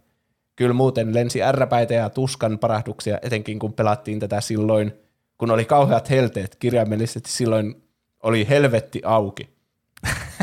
Mentiin Cupheadissa niitä bosseja ja tasoja vähän missä järjestyksessä sattuu. Oltiin parisen vuotta sitten menty peli läpi sillä perusvaikeustasolla, joten otettiin tällä pelikerralla vähän vapauksia. Vielä on hakkaamatta ainakin King Dice. Sen bossitappeluhan oli siinä, hau, si, siinä hauska, että ennen kuin King Dicein kimppuun pääsee, pitää hakata pikkubosseja sen perusteella, mitkä noppaluvut saat ja mihin ruutuun pelilaudalla pääset. Pari kertaa kävi se klassinen, että olin itse jo pois pelistä, mutta avopuolisella oli kaikki HP ja se oli päässyt jokaisen pikkubossin läpi ottamatta ollenkaan damagea. hän on enää vain muutaman ruudun päässä King Diceista, mutta eikös kumppanini juuri silloin päädy ruutuun, joka heittää hänet koko bossitappelun alkuun. Eli kaikki aiemmat mm. voitetut pikkubossit pitää mennä läpi uudestaan. Kunhan King Dice saadaan voitettua, niin vannon, että saamme ikuisen mielenrauhan. Mä... mä en tiedä, että ne pitää vetää uudestaan ne bossit, mutta mä en tiedä, johtuuko sitä vaikeusasteesta, että sitten jos ottaa vai, niin kuin vaikeammalla vielä, niin sitten ne on pakko vetää uudestaan, mutta ainakin normipelisessiossa, niin ne pikkubossit, mitä sä veät, niin niitä ei tarvitse enää pelaa uudestaan läpi. Jos et sä kuole, niin tietenkin silloin pitää, mutta... Tosta tuli mieleen, se perustuu niin paljon randomuuteen, että mitä sä saat ja heittää noppia, mm. ja mä oon ymmärtänyt, että se koko, koko bossi on vähän semmoista yhtä randomia uhkapelaamista vaan. Niin, niin. se luo hirveästi vaikeutta näihin bosseihin, että siinä on joku tommonen randomuuselementti mukana. Mm. Niin. Että Vaikeutta se, ja turhautumista. Niin. Ja tämä ei ole edes minun syy tämä häviö, mitä helvettiä. Se on kyllä pahin. Semmoista tulee aika monesti, koska jos bossilla on yksi isku, mitä se tekee kerralla, niin sä tietenkin voit opetella, että miten sä torjut sen. Mutta sitten mm. monet bossit tekee vähän niin kuin kahta asiaa aina yhtä aikaa, että on tämmöisiä projektiileja ja tämmöisiä toisenlaisia projektiileja yhtä aikaa. Mm. Niistä se on tosi tuurista kiinni, että onko siinä edes sulla semmoista, onko siinä edes välttämättä sulla semmoista paikkaa, missä sä oot turvassa niiltä. Mm. Mm. Niin se, semmoista oli vaikka tuossa Chevilissäkin muistaakseni, että tämä on ihan mahoton. Ei tässä ole mitään suojapaikkaa. Ja sitten monesti, jos tuommoisen bullshit-bossin pääsee läpi, niin siitä ei ole semmoinen, että ah jes, nyt päihitin sen, vihdoin olen niin loistava tässä pelissä, vaan että no mitä helvettiä, nyt vihdoin, nyt voin vihdoinkin sammuttaa tämä ja en enää ikinä pelata tätä peliä. Jotenkin tuntuu, että se voittaminen on yhtä turhauttavaa kuin se itse se, sen asian tekeminen. Niin, niin. ymmärrän. Koivisto Oliver että ei ehkä universaalisti vaikein, mutta itselleni haasteita aiheutti Sigrun God of Warin vaikeimmalla tasolla. Muistettavia iskuja on todella paljon ja vähän tuntui olevan ajoittain tuuristakin kiinni, että mitäs bullshitteja laitetaan tällä kertaa. Mm. Mm. Pahin aina bosseissa on aina bullshit. Sitä tuntuu tapahtumaan yllättävän usein. Ja sitten Orjakurkku laittaa erittäin muistettavia boss on olleet muun muassa Sword Saint, Ishin, Orphan of Kos, Ludwig the Accursed ja Bloodbornen muut DLC-bossit. Annoitte erittäin hyvän vastauksen, mutta ette aivan yhtä hyvä kuin Dark Soulsin ikoninen kauhukaksikko, jotka tunnetaan monella nimellä, Ohukainen ja Paksukainen, Pikachu ja Snorlax, Ornstein ja Smoke. Siinä, mm. missä mainitsemat bossit olivat reiluja 1v1 tappeluita, niin O ja S oli kaikkea muuta. Jos nämä kaverit olisi yksittäin ei näistä olisi mihinkään, mutta kahdestaan ne täydentävät toisensa heikkouksia. Näiden kanssa vääntäessä meni aikaa valehtelematta, ainakin kuukausia voittaminen tuntuikin lopulta aika törkeän hyvältä. Mm, kyllä. Si- niin, siinä mä oon ymmärtänyt, että just tuo randomuus tekee paljon, että jos on kaksi bossia ja molemmilla on ne omat iskupatterninsa, mm. mitä ne toistaa, mutta sitten jos tulee semmoinen ärsyttävä yhdistelmä, niin sä et oikein mahda niin. sille sitten mitään. Mm. Kyllä, ja tuo noista Dark Souls tai Souls-pelisarjan bosseista, niin tämä niin Dragon Slayer Ornstein ja Executioner Smau on varmastikin ehkä se niin kuin tunnetuin ja semmoinen niin kuin legendaarisin niin kuin bossiduo, mitä vastaan mitä tapellaan. Mä muistan, mulla meni itselläkin aivan helvetisti tähän aikaan tähän bossiin. Mutta kyllä se oli tyydyttävästi, kun se lopulta pääsi läpi. Jefulainen laittaa täällä ehdottomasti haastavin, mutta myös ehdottomasti hauskimpia pomoavastuksia, jonka olen kohdannut oman peliurani pelaajaurani aikana on suomalaisen Stardust Galaxy Warriors äh, Stellar Climax-pelin viimeinen pomovastussarja, joka oli kolmiosainen kokeellinen taistelu mekha. Ensimmäinen vaihe oli tuhota EDM87 Autonomous Defense Platform. Voitte kuvitella sen, mitä aktuaalista vittua tunteen, kun viimeinen bossi alkaa taistelulla diskopallaa vastaan. Kyllä siinä pokka vetää kivikasvoisemmallakin jäärellä. Toisaalta siinä pelissä on myös joulukampanja, jossa taistelet jättimäistä joulukuusta vastaan, joten diskopallo ei ole oikein mitään. Sen jälkeen tulee pelin kova, kovin käänne. Pelin loppuvastus onkin, taas spoileri, mutta mä en edes tiedä mikä peli tämä on, niin se ei haittaa. pelin loppuvastus onkin oikeasti ollut koko ajan pelin ryhmän komentaja isoisä Archibald Stardust aka Kandula von Ubelvam. Toinen vaihe oliko hieman kiltimpi, kun oli aika taistella toista muotoa Chrome Dragonia vastaan. Ammuksia tulee mukavaan tahtiin ja parhaimmillaan pääsit myös tekemään osumaa lähelle, jolloin se tuhoutui nopeasti. Sitten on se kolmas muoto, Wingless Angel, joka on perinyt nimensä lähes suoraan toisesta pelisarjasta eräältä yksisiipiseltä syntiseltä enkeliltä. Se ei tunne armoa, turpaan tulee joka tapauksessa. Mm. Mun täytyy sanoa, että mulla on soft spotti siihen, että nuo vetää niin, kuin niin turbo Hot Wheels-tasolle nuo bossit ja niiden nimet ja kaikki. siis se mun mä rakastan sitä. Mä niin kuin tykkään just semmoista niin överiydestä noissa bosseissa ja muissa tämmöisissä niinku mm. niin peleissä. Se on, vaan, se on niin hauskaa ja coolia silleen samalla tavalla tosi tämmöistä japanilaista, että bossilla niin. aina se muuntautuu kesken taistelun ja Kyllä. siitä tulee joku järeämpi jättiversio siitä äskeisestä. Kyllä. Ja, mm. ja sitten joku jumala, niin, niin, se on niin siistiä. Niin. Tämä ei ole edes minun viimeinen muotoni, ja sitten mm. se vielä muuttuu ja muuttuu. Mm. Jep. Varsinkin ne final bossit yleensä. Mm.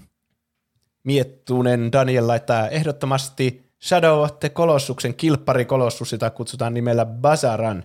Aivan ke- kerta kaikkiaan ärsyttävää voittaa ja miten mukaan tämän voittamiskeino pitäisi tajuta. Pieni paljastus tämä kilppari roska siis kaadetaan eka suihkulähteen avulla ja sitten kiivetään mahaa pitkin ja finishataan tämä. Isot uploadit niille, jotka voittavat ilman guidea. Itselle tämä oli todella haastava kuitenkin kanssa. Eli suoraan sanottuna vihaan tätä bossia yli kaiken. Mitä mieltä te olette siitä, kun mä oon välillä Demon Soulsissa esimerkiksi turvautunut sieltä, mä katson netistä niitä cheesausohjeita, mutta mitä mieltä te olette? Oot, suor, katsotteko te itse ohjeita vai tuntuuko se, että se on vähän niin kuin pulmapelissä, sä katsoisit vaan netistä, että miten joku pulma ratkaistaan?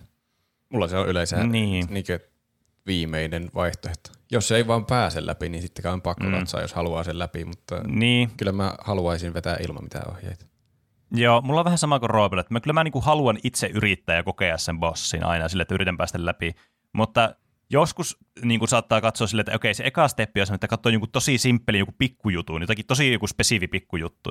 Vaikka tämä yksi isko on nyt se, että mitä tässä pitäisi tehdä, niin semmoisen voi katsoa, että okei, miten, onko tässä mitään vinkkejä. Mutta ei mitään, mä niin kuin mitään cheesausjuttuja tai tämmöisiä tee, muuta kuin sitten kun tulee ihan ultimaattinen semmoinen, että nyt vaan en pääse läpi ja sitten mä kutsun ne apuun siihen Orphan Gossiin ne tyypit ja sitten mä kadun sitä mun loppuelämää ja mä ikinä enää tee samaa virhettä uudestaan missään bossissa. Niin. Se on, siinä on vähän sama kuin niissä pulmapelien ongelmien kattomisesta, että sä vähän niin kuin heti oot sille, ois tuo mm. itse pitää niin, tajuta, niin. tuo oli ihan helppo sittenkin. Niin, se, se niin. on justiin pahin se tunne, kun tietää, että mä olisin keksinyt tuo ihan niin sekunnin päästä, jos mä olisin vaan jaksanut yrittää. Niin, ja se niin, tuntuu paljon paremmalta vaan itse voittaa se sitten, kun sä oot niin. itse mm. keksinyt sen oman strategiasi siihen. Niin, kyllä. Tuo niin, Metal Gear Solid-pelisarja on tosi hyvä noissa, että sä keksit jonkun oudon voittoratkaisun. Mm. Kaikki tietenkin muistaa vaikka Psychomantics tuosta siitä ekasta Metal Gear Solidista. Siinä oli ihan kummallisia neljän seinän rikkovia tapoja, millä se piti voittaa, että – se Kyllä. pystyy hallitsemaan sun ohjainta ja laita ohjain lattialle, niin haha, trrr, sä voit, se osaa täristää sitä sen mielen voimalla. Niin. niin sitten sä, se meni jotenkin, että sä et pystynyt hallitsemaan itseä, tai meniköhän se koko ruutu pimeäksi. Ja sitten sä voitit sen silleen, että sä vaihdoit ohjaimen, niin kuin otit sen siitä ykkösportista pois ja laitoit kakkosen, niin sitten se ei enää voinut sulle käyttää niitä sen psyykkisiä voimia. Ei. Ja sitten siinä on muun muassa tuota Metal Gear Solid kolmosessa on semmoinen tyyppi kuin The End, ja siinä on ihan sikana eri tapoja voittaa se. Että sä voit, sä näet sen jonkun katsinin loppuuksi vaikka jossakin hirveän kaukana, ja sä voit sen niputtaa sen jossakin peli alussa, että sitten se on vaan kuollut siinä vaiheessa, kun se boss battle tulee. Tai sitten, kun se on yli satavuotias tyyppi, niin sä voit aloittaa sen boss battlen ja jatkaa sitä vaikka kahden viikon päästä niin sitten se on kuollut vanhuuteen, niin sä vaan pääset eteenpäin siinä pelissä sillä tavalla. Mm, klassikko.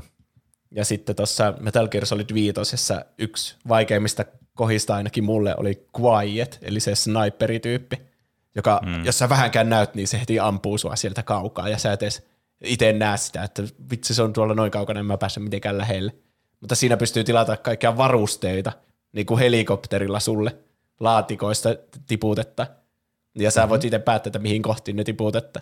Niin sitten tämän mä väsynyt itse, että mä vaan tilasin helikopterilla hirveänä varusteita ja tiputin ne suoraan sen Quietin päälle, niin siitäkin se menee tää enkka. se on tosi hyvä, että voi Ei itse vitsi. tuntea itsensä hirveän fiksuksi, mm. että mä keksin tosi tyhmän tavan voittaa sen ja se Niin, kyllä. onnistui. Jep. Ein uusi laittaa Niohin avoimessa petassa Tachibana Muneshige. Yritin yli 30 kertaa ennen kuin onnistuin, mutta ai ette kun tuntui hyvältä voittaa. Nio ja Nio 2 ovat kyllä aliarvostettuja helmiä. AMV Huhtala laittaa, täälläkin ääni menee God of Warin Sigrunille. Aivan älytön fiilis, kun vihdoin sai sen pieksettyä. Meni varmaan kaksi päivää. Sen jälkeen melkein joka pelin hakannut aina vaikeimmalla tasolla, että saisi edes jotta, jollain tasolla nauttia vastaavaa voiton tunnetta. Ja Piipari mm. laittaa, Cupheadin paholainen. Kyllä siinä pelissä kaikkien bossien voittaminen oli tyydyttävää, mutta kyllä se knockout oli pirun jälkeen puhdasta euforiaa. Mm. Eli lopputuloksena monesti nämä vaikeimmat bossit on myös monien semmoisia suosikkeja, että sä vihdoin mm. voitat sen ja se tuntuu semmoisella reilulta ja semmoiselta, että sä Niin. oikeasti niinku opettelit kaiken ja olit hyvä ja outsmarttasit sen, niin siitä saa, tulee kyllä hyvä tunne sitten sen miljoonan yrityksen ja puolen vuoden jälkeen. Kyllä. Mm. Ja sitten tuo niin kun, siis vaikeat bossit ja vaikeat pelit on semmoinen, se on niin kuin huumetta. Että sitten kun sä siihen pääsee siihen dopaminin makuun, että kun saa jonkun vaikeutun tehtyä, niin jää koukkuun ja haluaa ottaa aina joku pelata jonkun vaikeimmalla vaikeusasteella tai haluaa pelata niitä vaikeita bosseja. Boss rush, nyt on mun pakko päästä pelaamaan. Että se on oikeasti, siihen jää koukkuun. Niin kuin noistakin kommenteista pystyi päättelemään, että monella oli käynyt semmoinen. Mä en ehkä vielä voi samaistua tuohon, mutta ei sitä tiedä, mitä tapahtuu sitten, kun mä oon Returnalissa, Returnalissa ja tässä Demon Soulsissa päässyt eteenpäin, että onkohan mäkin kohta tuommoinen, joka ruoskii itseään selkä ja kataa sitten Arinia reisille, että haluan nyt tuntea elämäni vielä kerran. Ainakin, ainakin tämä on niinku selvästikin mennyt enemmän semmoiseen suuntaan, että sä oot selvästi tykännyt enemmän peleistä, jotka on ollut tosi niinku, turhauttaviakin. Niin, totta. Mm. Mm. Ehkä meissä jokaisessa elää joku tämmöinen masokisti. Mm. Mm, kyllä, mutta onko saa, nyt aika, saanko mä kertoa mun suosikkibossin? Saat kertoa. Tämä on mun mielestä, tämä oli vaikein bossi, mitä mä olin pelannut, ja tämä oli samalla myös tyydyttävin, ja tämä osoitti mun mielestä ihan uskomattoman niin kuin loistavi, loisteliasta niin kuin pelisuunnittelua. Ja tämä bossi on Sekirosta. Ja se on äh, Genichiro Ashina. Eli tämä on niin tämän pelin mun mielestä semmoinen defying niin kuin, aspekti tässä. Eli tämä on siis semmoinen bossi, mikä sulla tulee heti alussa, ja sit se, niin sä et voi voittaa sitä bossia siinä. Ja sitten se tulee yhdessä vaiheessa niin ennen puolta väliä tulee uudestaan. Ja tämä on tämän pelin vaikein bossi mun mielestä ihan heittämällä. Koska tää, tässä on kolme feissiä tässä bossissa, ja tämä kysyy niin kuin joka ikistä semmoista taitoa, mitä sä oot saanut tässä pelissä, niin siihen mennessä. Ja tämä on ollut vaikea peli jo muutenkin siihen mennessä, siihen niin kuin, äh, noin puolivälin mennessä, kun sä pelaat sitä, tai eka kolmasosa, sanotaan tämä eka akti. Ja sä oot silleen, ei vittu, tää on vaikea peli, miten mä pääsen tämän läpi eteenpäin. Ja aina jokainen haaste tuntuu aina ylitse pääsemättömältä, mutta sitä kuitenkin päästä läpi ja päästä seuraavaan. Kunnes sitten lopulta sä menet tänne linnaan sinne ylimpään kerrokseen ja sitten siellä odottaa tämä Genichiro sua. Ja sä oot silleen, nonni, nyt tulee tämmönen bossi ja mä veen Ja se on ihan saatanan vaikea, koska se tekee kaikkia niitä asioita, mitä kaikki muut bossit on tehnyt tähän mennessä. Mutta sitten kun sä lopulta grindauksen ja grindauksen ja vitutuksen jälkeen lopulta pääset sen läpi sen bossin, niin sitten tämä niinku, tää avautuu ensinnäkin tämä peli. Tämä on ollut aika lineaarinen tähän mennessä, mutta tässä kohtaa tämä niinku avautuu vähän useampaan eri suuntaan tämä peli. Ja siinä vaiheessa tämä peli on silleen, että nyt sä osaat pelata tätä peliä. Ja kaikki muut jutut sen, jälkeen ei tunnu enää niin haastavilta, kun sä ymmärrät, miten se peli toimii. Tää on tämmönen niin kuin, tää on tää checkpointti tässä pelissä, että sun, tässä vaiheessa sun täytyy nyt viime, viimeistään opetella tämä peli, miten tämä toimii. Tämä ei ole semmoinen tavallinen hack and slash peli, tää, että nyt saatana alat hakkaamaan tätä, niin kuin kuuluukin, niin kuin Sekiro-tyyliin kuuluu. Ja tämä on mun mielestä loistavasti suunniteltu. Siis kerta kaikkiaan, koska tämä loppupeli oli niin nautinnollista, kun sä osasit tämän peliin niin pelata läpi. Vaikka tämä oli mm. tähän mennessä tosi, tosi, tosi vaikeaa. Klassinen jyvä akana erotin. Mm, kyllä. Tämä oli siis mun mielestä, tää on mun mielestä vaikeampi kuin se viimeinen bossi, mikä jossakin vaiheessa ma- mainittiin, se Ishin Sword Saintti. Tämä on paljon vaikeampi siinä mielessä, että tämä niin kuin, tämä tulee semmoisessa niin varhaisessa vaiheessa tämä peli, ja mikään muu edellinen bossi ei ollut näin vaikea. Tämä on ihan käsittämätön tämä hyppy tässä vaikeusasteessa näissä bosseissa, ennen tätä ja tämä bossi. Niin tämä voittaa tämä mun, vaikka mulla on paljon bosseja, mistä mä oon tykännyt, vaikka Nameless King jostakin Dark Souls 3 tai Bloodbornesta Lady Maria on mun yksi suosikkibossi, tai ei suosikkibossi. Mutta tämä on niinku se kaikista muistettavia. Aina kun joku sanoo mulle, mikä on sun suosikkibossi tai semmoinen mieleenpanuvibossi, niin tämä Genichiro Ashina on niinku mun vastaus siihen. Mikä, onko Roopella vastausta? Kai sulla jotain on tullut Mä, mieleen. mä oon miettinyt ikinä suosikkibossia. Tai vaikea. Mä oon mennyt siinä niinkö, hmm. en tiedä uskaltaisinko mä valita jopa niinkö Haadeksesta Haadeksen. Siitä, kun mä oon pelannut sitä Mm. viime aikoina niin paljon, niin mä oon kyllä tykännyt siitä. Se on jotenkin, ainakin Haadeksen pelin standardeilla se on mun mielestä mukavin niistä bosseista. Varsinkin se toinen feissi. Se on jotenkin mukavan selkeä, mutta silti haastava. Riippuu tietenkin Mm. vähän niin missä vaiheessa peliä on menossa. Mutta sillä niin yleisesti ottaen. Mm. Mm. Jep, Se on mun nopea vastaus ilman suurempaa miettimistä. Siinä se on tuli ihan hyvä vastaus. kaikenlaisia haastavia ja mukavia bosseja. Mennään sitten mainoskatkolle.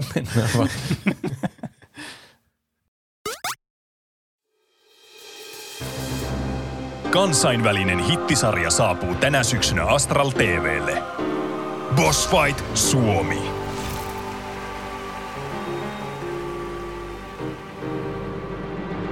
Työyhteisön ilmapiiri laitetaan koetukselle tässä leikkimielisessä koko perheen game showssa, jossa osallistujien tavoitteena on selviytyä kolmesta kierroksesta ja ansaita ylennys.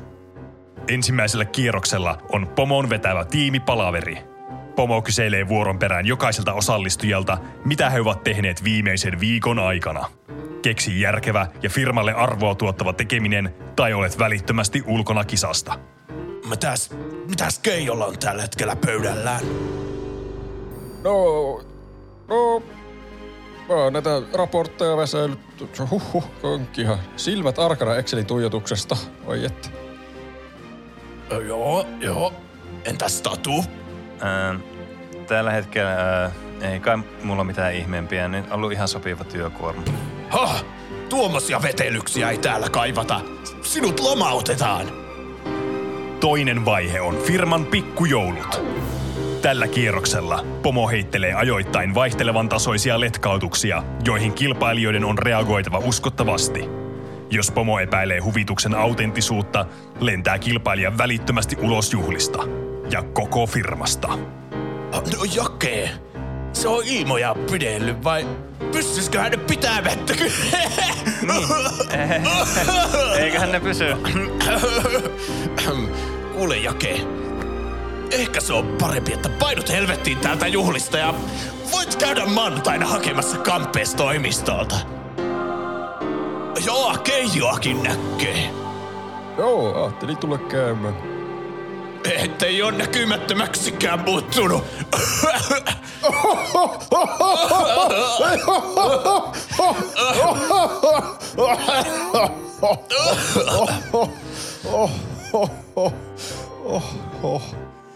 Kuule Keijo, mä oon aina ajatellut, että sä oot hyvä jätkä. Tu, tuppa käymään täällä, niin otetaan pikku jallusotit. Vain yksi voi päästä viimeiseen vaiheeseen ja kohdata pomonsa kasvokkain kehityskeskustelussa. Tässä huikeassa kliimaksissa kilpailijan ylennyksen edessä on enää vain yksi este. Hänen täytyy tappaa pomo. Toivottavasti sulla ei ollut suunnitelmia viikonlopuksi.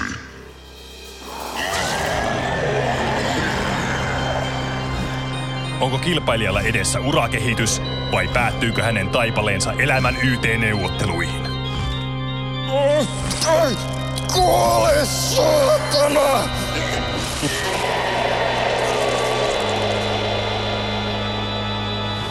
Boss Fight Suomi. Tulossa Astral TVlle.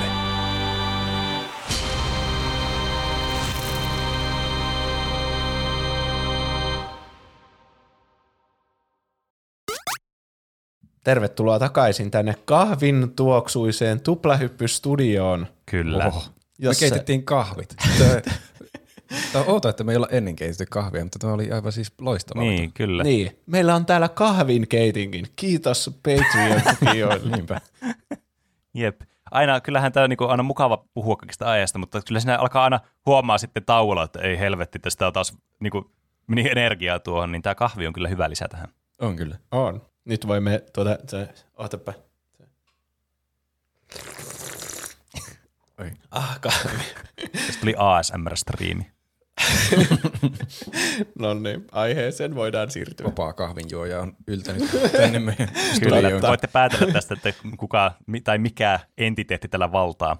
Ja se olen minä, koska mä valtaan nyt nämä radiotaajuudet, tai oikeastaan ne ei radiotaajuuksia, mutta jotakin taajuuksia kuitenkin. Sillä haluaisin esitellä teille yllätysaiheen, joka on tuttu jo ehkä TVstä, mutta ehkä aiemmin tuplahyppyhistoriasta jo. Sillä te pääsette tällä kertaa kisailemaan, kenes vuorosana se nyt oli muutenkaan part kakkosen parissa. No niin. Okei. Eli Eli tässä selitä Kyllä, minä, minä mieluummin voin selittää kaikille kuuntelijoille, jotka eivät tiedä, mistä on kyse, että voin niin refreshata teidän muistoja kanssa tästä. Eli viime kerralla mm. meillä oli samanlainen kisa, jonka Juuso dominanssi oli aivan niin kuin yllätyksellistä. Ja tota, pelihän kulkee siis sillä tavalla, että mä luen teille täältä suomeksi jonkun pelilainauksen, eli mä oon suomentanut paremmin tai huonommin jonkun lainauksen jostakin pelistä, ja teidän on tar- tarkoitus sitten arvata, että mistä Himskatin pelistä tämä nyt sitten on. Ja tämä on hyvin yksinkertainen peli, ja sitten molemmilla on vastausvuorot, jotka äh, tulee semmoisilla omilla äänimerkeillä, mitkä kuuntelijat ovat itse valinneet, ja nehän tulevat siis tässä. Roopen äänimerkkihän on seuraava. Sanoitko että kuuntelijat ovat itse Ei, kun- valinneet? No, te tekin tak- teknisesti ottaen kuuntelijoita tässä. Ah. Ö, Oletko sä varma, valit sä tallentaa tämän valinnan? Viimeksi se oli ongelmia, Öö. että sä otit liian semmoisen äänimerkit, sä hengitit liikaa sisään ja sulla kesti, että sä pystyt ai tekemään niin, joo. Hei, nyt mä... ke- Nyt, joo, tää on hyvä. Tuo on mun äänimerkki. Se on nopea ja tehokas. Se on käytännöllinen. Kyllä. Entä Juuso? Tsing! Okei, se oli lyhyt ja ytimekäs. Mä on nyt, Tsing. yritän saada kaikki pisteet tästä. Mä en, tiedä, Kyllä. mä en tiedä kyllä mitä väliä mun äänimerkillä on, koska mä, mä oon historiallisen huono tässä pelissä. Mä Mm. tuskin voitan äänimerkistä huolimatta. Mä oon yrittänyt valita vähän taas nyt sillä to- ta- tahilla näitä, että täällä on ehkä vähän yllätyksellisempiä tai semmoisia, että tonne, tässä voi tulla tar- tiukempi kisaa tästä. Viime kerralla oli mm-hmm. aika semmoisia niin kuin, tunnettuja suurin osa niistä, jotka kai oli silleen, niin kuin, että jos tiesi, niin se oli tosi helppo tietää. Ää, peli, pelin säännöt on siis sellaiset, että mä luen tämän lainin, ja te saatte sitten teidän äänimerkeillenne varata itsellenne vastausvuoron heti sen jälkeen. Eli mä lopetan sen lainin lukemisen siihen, jos se on kesken lainina. Muussa tapauksessa te saatte sitten sen jälkeen sanoa sen, mikä teidän arvauksenne on. Ja pisteytyksessä oli ongelmia viime kerralla, kun me ei oikein osattu peli aikanakaan tietää, että mikä tämä kannattaisi pisteyttää, niin tällä kertaa pisteytys on valittu sillä tavalla, oikeasta pelisarjasta saa heti sen yhden pisteen, ja se, joka arvaa sen oikein, niin saa sitten kun arvatessaan arvata, jos on pelisarja, että mikä peli se on, ja sitten jos vastaa oikein, niin saa ekstra pisteen, mutta ei saa sitten, se toinen ei saa enää vastausvuoroa sen jälkeen. Eli voi saada oikeasta arvauksesta kaksi pistettä, tai jos saa niin pelisarjan ja pelin oikein sitten. Mutta jos se on pelkästään niin yksittäinen peli, että ei ole niin pelisarja, niin sitten tulee vain yksi piste. Aha. Onko säännöt ymmärretty pisteytyksen osalta? Kyllä. Ehkä, ehkä. Ja varmaan jos keskeyttää sen, niin sitten toinen voi kuunnella sen loppuun asti ja sitten Kyllä. rauhasta, rauhassa miettiä.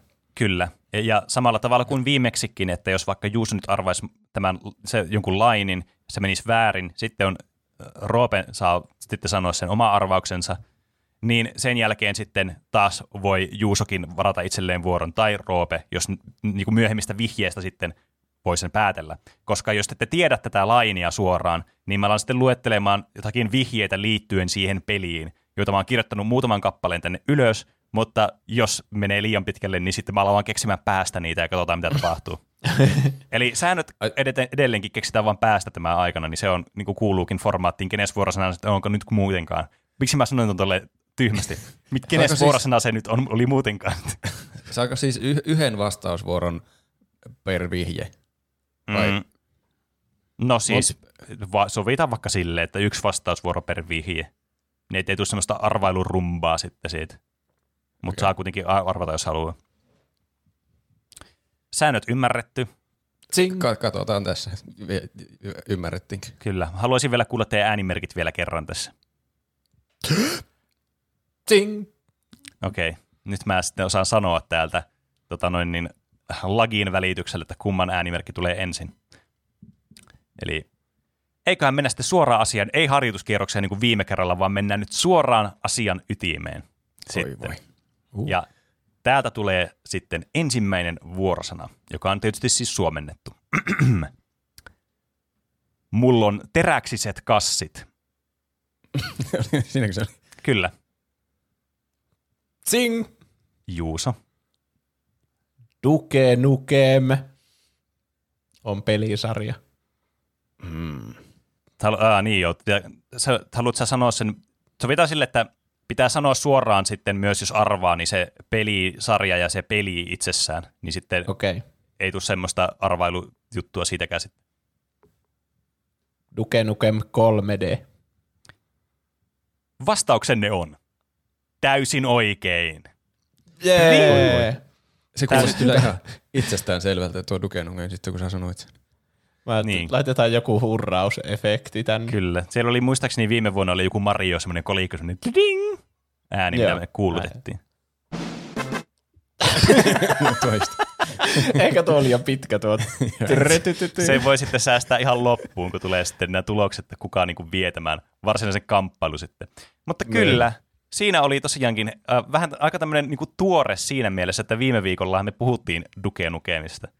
Niin mm. aloittiin tämmöisellä, joka oli siis tunnettu nimenomaan niin kuin lainausten, tuhansien erilaisten niin kuin one-linereiden miehenä. Että tämä I got balls of steel on se yksi niistä, mitä varmasti monet muistaa, varsinkin jotka on pelannut tätä peliä, mutta varmaan aika monet tietää tuon lainin niin kuin myös se ulkopuolelta. Mä en tiedä, että onko tämä laini niin kuin sitten taas lainaus jostain muualta, koska siis Duke oli myös niin kuin tavallaan lainattuja lauseita jostakin vaikka elokuvista tai muualta, niin mä en tiedä, että onko tämä jostain Niin. elokuvasta vai onko tämä niin kuin suoraan vaan tästä pelistä. Se on myös yksi ainoista pelihahmoista, jonka mä voin kuvitella sanovan, että Niin on, mulla on niin teräksiset kassit. Mä yritin hädissäni ruveta miettimään, että mitä jos se ei meekään oikein. Ei mulla tule ketään muuta mieleen, joka voisi sanoa noin. Niin. Niin, kyllä. Mm. Tässä kannattaa arvata kuitenkin, jos on joku hantsi, niin yrittää heittää se sitten mieluummin kuin sitten jää pohtimaan sitä ja sitten katuu omia tekojaan, kun ei sitten tehnytkään mitään sen eteen. Mm. Ja tosiaan, jos kuuntelijat haluaa kuulla lisää Duke Nukemista, niin sitä tietysti löytää jaksossa 174, joka oli viime viikolla. Eli sinne voi mennä kuuntelemaan hyvä, hyvä tämmöinen mainos tähän, jos joku kuuntelee tätä ensimmäistä kertaa. Mennään sitten toiseen lai- lauseeseen. Mulla on sama huoli kuin viime kerrallakin, että tästä tulee jotenkin tosi lyhyt tästä tuon, niin, ohjelmanumerosta, mutta katsotaan. Nyt mä aion saada pisteitä. no niin. Ja lainaus menee tällä tavalla. Katso tätä paikkaa. 50 000 ihmistä asui täällä. Nyt se on aavekaupunki. En ole ikinä nähnyt mitään sen kaltaista. Ja mä haluan huomauttaa myös, että jos teillä tulee mieleen vaikka joku pelisarja, mutta ette tiedä vaikka peliä, niin silti on parempi vaan huutaa se joku arvaus siitä, koska toinen ei saa sitten varastettua ainakaan sitä niin kuin, varsinaista peliä niin kuin, pistettä sitten. Että saa joko yhden tai kaksi pistettä, mutta toinen ei saa sitten varastettua sitä toista pistettä. Tsing. Hetkinen. Mä, Mene pitää. mä kuulin hieman ennen tuli se alko sieltä, kun tuli sitten tuo ching siihen päälle, niin mä sanoin, että Roope saa nyt vastata. Okei. Okay. Mä, tämä voi olla hassu arvaus, koska tämä tuli mie- mulle mieleen pelkästään sen takia, että tästä oli äskettäin puhetta, mutta mä sanoisin sen Sekiron. Pää, väärin. Ah. Mä voin veikata kans, jos Joo. mä saan heti uuden arvauksen uudella vihjeellä. No kyllä Tuota- sä saat vielä arvata tässä. The Last of Us. Pää, väärin. Okei. Okay. Mm. Eli päästään heti, mä oon selvästikin huomaa, että mä oon valinnut vähän tämmöisiä, no okei, vaikea tässä vaiheessa ehkä sanoa, mutta teille ehkä tasapuolisempia, että ei tule ihan aina suoraan toiselta vaan. Niin annetaanpa ensimmäinen vihje sitten tähän liittyen. Lainaus on lähtöisin miltei vuotuisesta pelisarjasta. Roope. Mm. Sitten mä en miettinyt sitä itse lainia ollenkaan. Call of Duty on pelisarja. Haluatko arvata joku peliin? Hmm. Että saat mahdollisesti toisen pisteen, jos tämä olisi oikein. Öö, öö. World at War. Tidin! Oikein meni pelisarja, mutta valitettavasti peli ei mennyt oikein. Oi. No, no yksi piste. Mä Yksi piste kuitenkin. Tähän saldoon. Mik, No- sä nyt siis, mikä oli se oikein? Joo, ei, tota, no niin, tota, ei saa enää niin, siis tässä mä tein muut, sääntömuutoksen tähän viime vuoteen nähden, että nyt Juuso ei saa enää pöllittyä tätä toista pistettä arvaamalla, vaan että mikä kun pelisarja on tullut nyt ilmi. Että sä saat nyt yhden pisteen ja that's that. Okei. Ja Juuso ei voi sitten saada sitä yhtä ylimääräistä pistettä. Mä toki kerron, mistä pelistä tämä on tämä lainaus. Sing. Eli ei voi enää veikata tarkkaa peliä ei, tämän jälkeen. Ei. Tai siis voi, okay. no Okei. okei. Te voi tehdä sille, että saa veikata, mutta ei saa enää pistettä siitä. Mitä sä huvikseen veikata. olisit veikannut? Uh, Call of Duty Ghost. Se meni myös väärin. Okei. Tämä on klassinen lainaus pelistä Call of Duty 4 Modern Warfare. Ja Se, sehän tietysti tulee ensimmäisenä mieleen, mutta mä ajattelin, että ei se ole sitten niin itsestään selvä. Mm. niin, tämä oli tota noin niin, tässä on tämä tehtävä All Gillied Up, missä mennään siis tämmöisessä Pripyatissa mennään.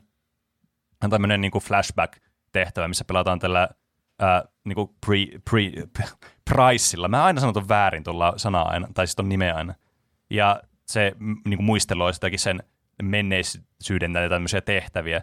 Ja tämä on tosi tunnettu tämä tehtävä siitä, kun tämä on tämmöinen tosi stelttipainotteinen tehtävä, mikä ei ole kovin Call of Duty-maista, kun nämä on kuitenkin aika action-orientoituneita nämä pelit. Ja tämä on semmoinen tehtävä, mikä monille on jäänyt mieleen, ja tämä on tämmöinen niin kuin, varsinkin niin kuin, tosi ikoninen niin kuin tehtävä koko peli, niin kuin pelisarjassa. Ehkä jopa joidenkin mielestä jopa se paras tehtävä koko pelisarjassa. Ja tässä on tuo laini, että it's all a ghost town, tai jotain sinne päin. Mä kirjoitan näitä englanniksi, vaan nämä on pelkästään mulla suomeksi nämä lainit. Mutta joka My tapauksessa. heart is a ghost town. Mä mietin, että missä kodissa tuli se zombipelimuoto niinkö ensimmäistä kertaa. World at Warissa taisi olla just. Okei, sitä mä mietin just, että se voi liittyä johonkin zombeihin mm. tuommoinen laini. Hmm. Kyllä Tämä on kummituskaupunki. Vai pitäisikö tarkemmin sanoa zombie-kaupunki? Mm, kyllä. Mutta tässä tuo tosiaan tuo, ää, tuo Price ei sanottaa lainia, vaan sen sitten ylempi tota noin niin, tyyppi kuin tämmöinen Macmillan, ja sitten, joka on sen mukana siinä tehtävässä. Tässä pelataan tässä tehtävässä siis sillä Pricella, joka normaalisti on se sun niin kuin, tavallaan NPC-kaveri sitten näiden pelien aikana. Mutta mm. joka tapauksessa tästä tuli Roopelle yksi piste, ja tilannehan Yes. on ka- Juuselle kaksi ja Roopelle yksi. Häh, tiukka taisto. Kyllä, Tiukempi kuin viimeksi ainakin. Kyllä, tämä alkaa heti paljon jännittävämmin ja tiukemmin tämä kisa. Sitten mennään kolmanteen tanoin niin, lainaukseen. Sinun täytyy valmistaa lisää polyyneitä. Lisää mitä? Sinun täytyy valmistaa lisää pyloneita. Mä sanoin ton väärin, anteeksi. Vaikea sanoa. Lisää pyloneita. Nyt täytyy valmistaa lisää pyloneita. Hmm. Hmm. Jännitystä on ilmassa. Pelissä olisi pyloneita. Mitä pylonite se on? Hmm. Roope. Mass Effect 2. Aika hyvä veikkaus minusta. Veikkaus oli hyvä, mutta valitettavasti väärä. Pää. Se oli aika pieni todennäköisyys kuitenkin. Mä ajattelin, että se kuulostaa tarpeeksi skifiltä. Ro- ää, Juuso. Fallout 4. Pää. Väärin meni sekin arvaus. Tämä, olisi huomatta, tämä oli huomattavasti helpompaa silloin viime kerralla, kun mulla oli se soundboardi siinä käytössä. Mä pystyin painamaan se ding, tai sitten joku... itse tehdä ääni. Mä en joudu itse tekemään nämä mutta ehkä se lisää tähän hauskuuteen. Kyllä. Monemmilla meni väärin ilman vihjeitä, joten mennäänpä sitten lisää vihjeiden pariin. Vuorosanan sanoo tietokonemainen ääni. Tietokonemainen ääni. Mm. Hmm. Missä tietokoneääni sanoisi jotain pyloneista? Kyllä. Hmm. Tämä osoittautuikin haastavaksi, mikä on ihan hauskaa. Mä veikkaan, että jotkut kuuntelijat saattaa repiä niiden hiuksia päästä tällä hetkellä, että tulee niinku suorastaan uniin tämä lause. Zing. Öö, Juuso. Hmm. Joko mä veikkasin Fallout? System Shock 2. Pää, väärin. Haluaako Roope veikata jotain ennen seuraavaa vihjettä? Mä en usko, että mä saan veikattua mitään järkevää. Kingdom Joo. Hearts 2. Varmaan sanomattakin selvää, että tämä meni väärin. Pää. Mä vähän epäilinkin. Mennään sitten seuraavaan vihjeeseen, joka kuuluu, että tämän vuorosanan pelaaja kuulee aina, kun hän yrittää rakentaa tai luoda lisää joukkoja ilman pyloneiden riittävää määrää. Roope? Hmm. StarCraft 2? Oikein meni pelisarja. Peli oli valitettavasti StarCraft, alkuperäinen No. StarCraft. Oi voi. Mutta kyllä Aa. StarCraftissa protokseilla, jos sä pelaat, niin se, sun pitää rakentaa tämmöisiä pyloneita, jotka niin kuin, toimii tavallaan tämmöisenä niin kuin, energiana kautta rakennus ää, niin kuin prerequisittenä, että sä pystyt tekemään lisää rakennuksia ja lisää joukkoja sitten itselle. Ja tämä aina sanoo tämän jutun, saman jutun, kun sä yrität tehdä vaikka enemmän joukkoja, ja sulla loppuu tavallaan se äh, tavallaan pyloneiden määrä on sulla niin kuin se rajoittava tekijä, niin kuuluu aina, että you must constru- construct additional pylons, kuuluu koko ajan sitten. Mulla ei Joo. kuuluisista lainauksista tule yhtään strategiapelit Siis joo, mieleen. mullakin tuosta viimeisestä vihjeestä pelkästään tajusin, että taitaa Nee. olla strategiapelikin. Mm, Niinpä. Kyllä. Ja sit, sehän olisi ollut sitten myös viimeinenkin vihje, että tota noin, niin, to- tietysti tuossa nyt voi jo päätellä, että tuo kyseessä on strategiapeli, mutta niin kyllä tämä olisi ollut sitten viimeinen vihje, että tämä on yksi tunnetuimpia ja suosituimpia tämmöisiä reaaliaikastrategiapelejä. Ja Mm. edelleenkin siis suosio on kyllä valtava. Nämä niin kuin vanhat strategiapelit, niin kuin StarCraftit ja Age of Empires ja tämmöiset, niin kuin, ne jotenkin vieläkin suosittuja. Et niissä on joku sitten tämmöinen, niin kuin, se on tehty kerralla oikein ja hyvin, että ne on niin kuin, pysynyt vieläkin tämmöisenä relevantteina peleinä nykypäivään asti. Näin on. Ei tarvi Tietysti. shakkia keksiä uudestaan. Niin, Mm. kyllä. Toki niin kuin kilpailuhenkisyys näissä peleissä on se niin kuin lähtökohta, niin kyllähän se niin kuin helposti sitten pysyy, tai no helpommin pysyy pinnalla sitten pidempään. Sitten ta- tasatilanteessa mennään Oi, oi, seuraavaan Aha. kysymykseen tai seuraavaan lauseeseen. Kyllä. Elämäni suoritus, ainakin tähän mennessä. Kyllä, voit olla tyytyväinen jo tässä vaiheessa itse asiassa. Mä murskaan sun. Lause on seuraavanlainen. Ostin juuri timanteesta tehdyn poniin, koska olen rikas. Mä oon todella tyytyväinen, että mm. nämä ei ole liian helppoja mm. teille nämä nyt, mitä mä oon valinnut tänään tänne teille, teidän korviinne. Mä, en, hmm. Mä yritän kuvitella, miltä timanteesta tehty poni näyttäisi ja missä pelissä semmoinen voisi olla mahdollisesti. Mm. Hörpäsin muuten kahvia just niin kuin sä kysyit tuota kysymystä ja sitten tajusin, että tämä hengen vaarallista hörpätä justiin tuossa kohtaa, kun sun ää- ääniefekti tukehduttaa mut siinä vaiheessa, kun mä yritän vastata. Niin, kyllä, mm. sä haluat erään vaarallisesti selvästi. Mm. Tsing! Ää, Juuso? Mietitkö sä aina kauan, että kumman nimi pitää sanoa? Mä, siis joskus mulla tulee semmoinen, mä en tiedä, mulla, mulla on joku niin häiriö jossakin aivoissa, niin mun on välillä vaikea niin kuin sanoa oikein nimi tilanteessa. Olette varmaan ehkä podcastinkin aikana huomannut, että mulla on nimien kanssa vähän ongelmia. Mutta niin Juuso. Okei. Far Cry 4. Pää, väärin. Mm. Roope. Mm. Mä tykkään tästä ottaa vuoro sitten. Hmm. GTA 4. Pää, väärin meni. Aina kopioit nuo numerot multa. Mennään sit, no se on toisaalta parempi kuin ei sano numeroa ollenkaan. Tosin jos ei sano numeroa ollenkaan, niin onko silloin ensimmäinen osa, niin siitä jää sitten kysymysmerkiksi. Ehkä, no joo, se oletettavasti varmaan ehkä. Mutta vihje on sitten seuraava tälle. Ö, pelihahmo on tunnettu myös lukuisista muista persoonallisista heitoistaan. Mikä? Pelihahmo on tunnettu myös lukuisista muista persoonallisista heitoistaan. Mm, persoonallista heitoista, kuten ostin juuri timateista tehdyn ponin. Mm, Tuo mm. kuuluisa lainaus. Mm. Pelihahmo. Heittoja. Kyllä nämä, tietysti poneja. luonnollisesti Rikas. nämä vihjeet niin kuin sitten en, enemmän helpottaa tämä, kun mitä enemmän näitä vihjeitä tulee, että ne, mm. on aluksi Joo, Juuso, kesken on niin lauseet. Borderlands 2. Tidii, täysin Jee. oikein. Se oli Borderlands 2 Ai juuri. Yes. Ja tämä oli nimenomaan Handsome Jackin, joka on tämän pelin niin kuin se isoin asia, miksi mä oon hyvä tämä peli. Niin tämän antagonistin sanoma tämmöinen lau- lainaus aika pelin alkupuolella, missä se heittelee kaikennäköistä random shittiä pelaajalle LOL XD-huumorilla ja sitten se muun muassa ostaa timanttisen poniin. Ai se ostaa ihan Se- oikeasti timanttisen pomin. Joo, kyllä. Se mun mielestä, mä en tiedä onko se jossakin DLCssä, että sen voi nähdä sen timanttisen poniin jossain. Mutta peruspelissä mä en ainakaan muista koskaan nähnyt tätä, kun mä en koskaan näitä Borderlands 2 niin lisäosia hirveästi pelannut. Mutta se on ainakin la- laini, mikä mulla on jäänyt paljon mieleen niin kuin tästä pelistä, mitä mä oon pelannut tää silloin joskus aikoinaan. Niin juuri. Aivan, kuuluisa lainaus. Minäkin Kyllä. sen. Mm. Näin on. Täytyy olla siis kuuluisa, kerta Juusokin sai sen oikein. Ja sai siitä kaksi pistettä itselleen. Siitä tietää, että on kuuluisa launaus, että minä en saa sitä oikein. Niin, ja ääniefekti tulee ainoastaan silloin, kun Juuso saa oikein.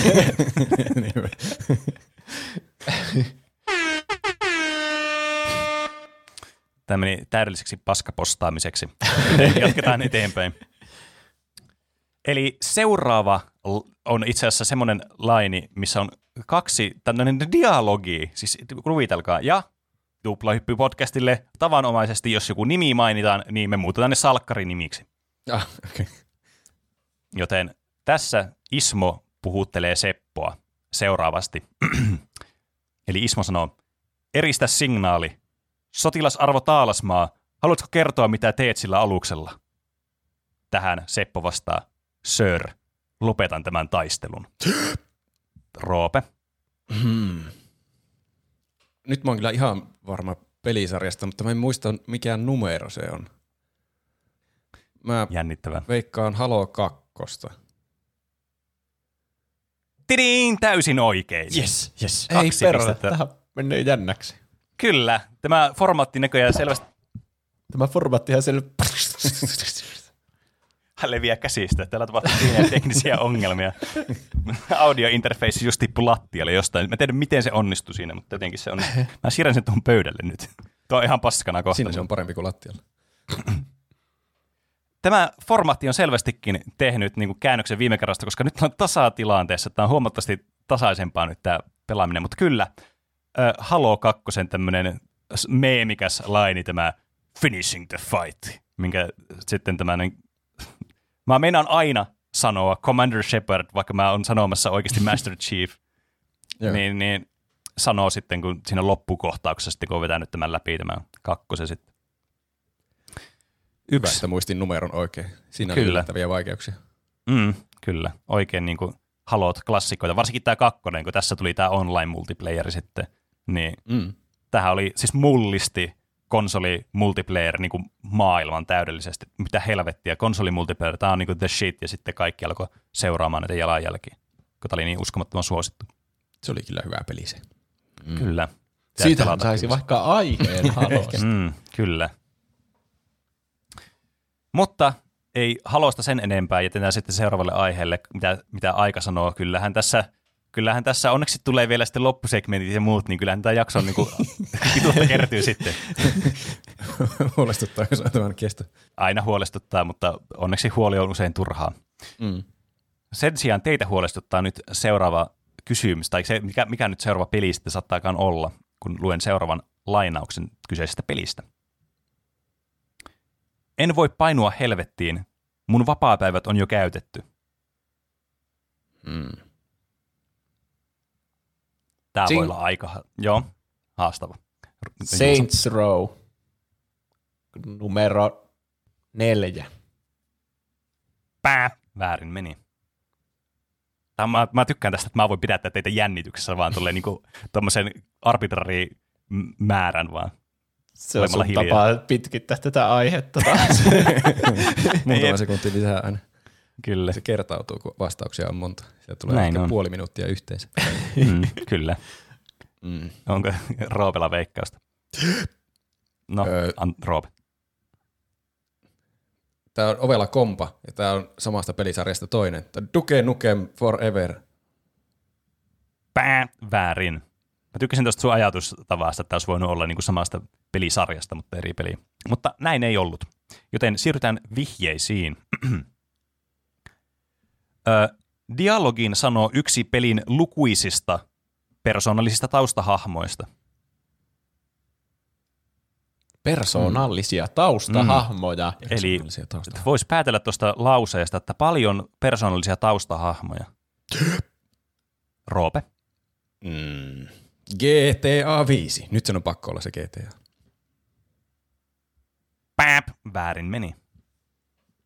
Miten se laini menikään? En voi, mennä helv- en voi painua helvettiin, koska mulla ei ole vapaa-päivä tai jotain Niin, semmoista. en voi painua helvettiin. Mun vapaapäivät on jo käytetty.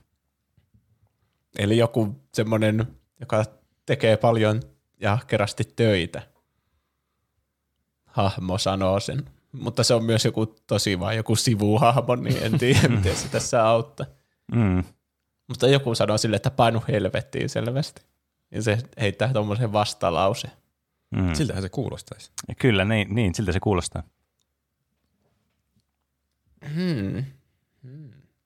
Mä menen sillä, että missä pelissä on jotain sivuhahmoja, jotka heittelee jotain juttuja. Ja sanon, että... Mutta missä on... Ei, mulla tuli Fallout taas mieleen. Siinä on varmasti hyviä laineja, mutta tuota, siinä ei kukaan tee töitä kuitenkaan ikinä. No mä sanon Fallout 3. Pääp. Väärin. Eli nyt päästään lisää vihjeiden pariin tässä. Dialogin sanoo hampurilaisliikkeen elämään kyllästynyt työntekijä. Tuo kuulostaa semmoiselta, mistä pitäisi niinku heti tulla. Ah, niin tietysti, niin. mutta ei, ei. Mm. Hampurilaisliikkeen. Hmm. Hampurilaisliikkeen. Missä ihme pelissä on hampurilaisliike? Hmm. Niinpä. Kyllä mä, mä oon yrittänyt ottaa tällä kertaa vähän vaikeampia tänne. Sing. Juuso. The Simpsons, the video game. Bang. hyvin hyvä tuo haku oli tuohon Krusty Burgeriin kyllä. niin. Krasti, ei kun mikä se on? Ei mitään. Et, Roope. Paavo Pesusieni. Mä, mä en muista sen pelin nimeä. Mullakin tuli se ihme Krabby Burger heti mieleen. Mulla, Tuosta tuli, Niin. niin. Sä oot vaan Paavo Pesuseni peli. Sp- SpongeBob SquarePants, mikä Battle for Bikini Bottom, jotakin semmoisia siinä oli. Bam! mutta, sä, mutta sanoit oikein sen pelin nimen sentään, että se okay, SpongeBob-peli oli juuri Battle for Bikini Bottom, että se meni sentään oikein, vaikka vastaus oli väärin. Ja pääsitte viimeiseen vihjeeseen. mullakin tuli se välittömästi mieleen, kyllä. Hm. Kohta niin alkaa sitten, tää alkaa, jossakin vaiheessa tulee semmoinen, että kumpi on vaan nopeampi, niin saa sitten tämä. Dialogin voi avata tappamalla kaikki lainausmerkeissä viholliset kombatissa. Sing, Juuso. Undertale, Tidin! Oikein. jee. Kyllä. Ja pelisarjakin meni oikein varmasti. No se, tuosta tulee yksi piste, koska mä en kutsuisi Undertalea pelisarjaksi, se on mun mielestä yksi, yksi itsenäinen peli, joten Niin se tulee vain valitettavasti yksi piste. Deltarune on samaa universumia. Niin, mitä joo, katsotaan sitä sitten, kun se on tullut kokonaan ulos, niin mietitään sitten sitä uudestaan. Mutta kyllä, tämän sanoo, oli, Mr., oliko se joku Burger Pants-niminen hahmo, joka on silloin ennen kuin tota, on, on menossa siihen mettatoniin, niin sitten se on semmoisessa kaupungissa, missä on semmoinen burgerimyyjä ja sitten sillä on kaikkea ihme lainauksia, mikä niinku, siis tää sanoo kaikkea niinku elämään kyllästynyttä, vaikka tämä on joku 19-vuotias tämä hahmo. Tosi persoonallinen niin kuin kaikki nyt nämä sivut, mutta tässä niinku ongelma tässä pelissä on se, että se on niin paljon näitä hahmoja, että ihan mahdoton muistaa kaikkia. Ja tämä on varsinkin tämmöinen sivuhahmojen sivuhahmo kyllä. Mutta Niin. Mm. Ja sillä on hyviä letkautuksia kuitenkin. vähän samalla lailla, kun strategiapelit ei tullut yhtä mieleen, niin ei myöskään tullut pelit, jossa ei ole ääninäyttelyä. Niinpä. Mm. Kyllä, Ja tämä avaa niin. aivan uusia portaaleja teille, tämmöisiä Nyt niin vihjeet näkökulmia. nyt nuo vihjeet kuulostaa ihan itsestään selviltä, että persoonallisia mm. sivuhahmoja. Niin. Kyllä. Mm. Mutta tilanne on 5-4. Jännittävä ja kutkuttava tilanne kyllä kerrassaan. Kun mennään seuraavaan. Seppo, sinä olet sinä. Emme ole samoja. Haluaisin kertoa sen sinulle. Että sinä ansaitset olla oma persoonasi yhtä paljon kuin minä ansaitsen olla oma persoonani. Roope. Tuo kuulostaa niin joltain Kingdom Hearts löpinältä, että mä on pakko olla. Mä sanon Kingdom Hearts yksi. Ding! Oikein, mutta peli oli valitettavasti oh. tota noin, niin Dream Drop Distance. Okay. Sehän tuli sieltä. Mä mä tiesin, mulla oli pakko ottaa joku Kingdom Hearts-lainaus, koska ne on niin naurettavia ja typeriä. Ei, Mut- mä, Kyllä. Mä olin liian uppoutunut tuohon mahtavaan dialogiin, että mä en edes alkanut vastaamaan. Et muistanut, että tämä on kilpailu, sä upposit sinne Niin. maailmaan. Ah, mutta sit ette voi kuvitella, minkälainen ongelma mulla oli, kun mä yritin etsiä jotakin lainasta, missä ei sanota darkness, light, heart. Kaikissa on aina jotain tommosia, niin niistä saman tien niin tajuaa, että mistä pelissä tää on. Kyllä tuostakin tuli ihan heti mieleen. Se kuulosti niin semmoiselta, siinä on tommosia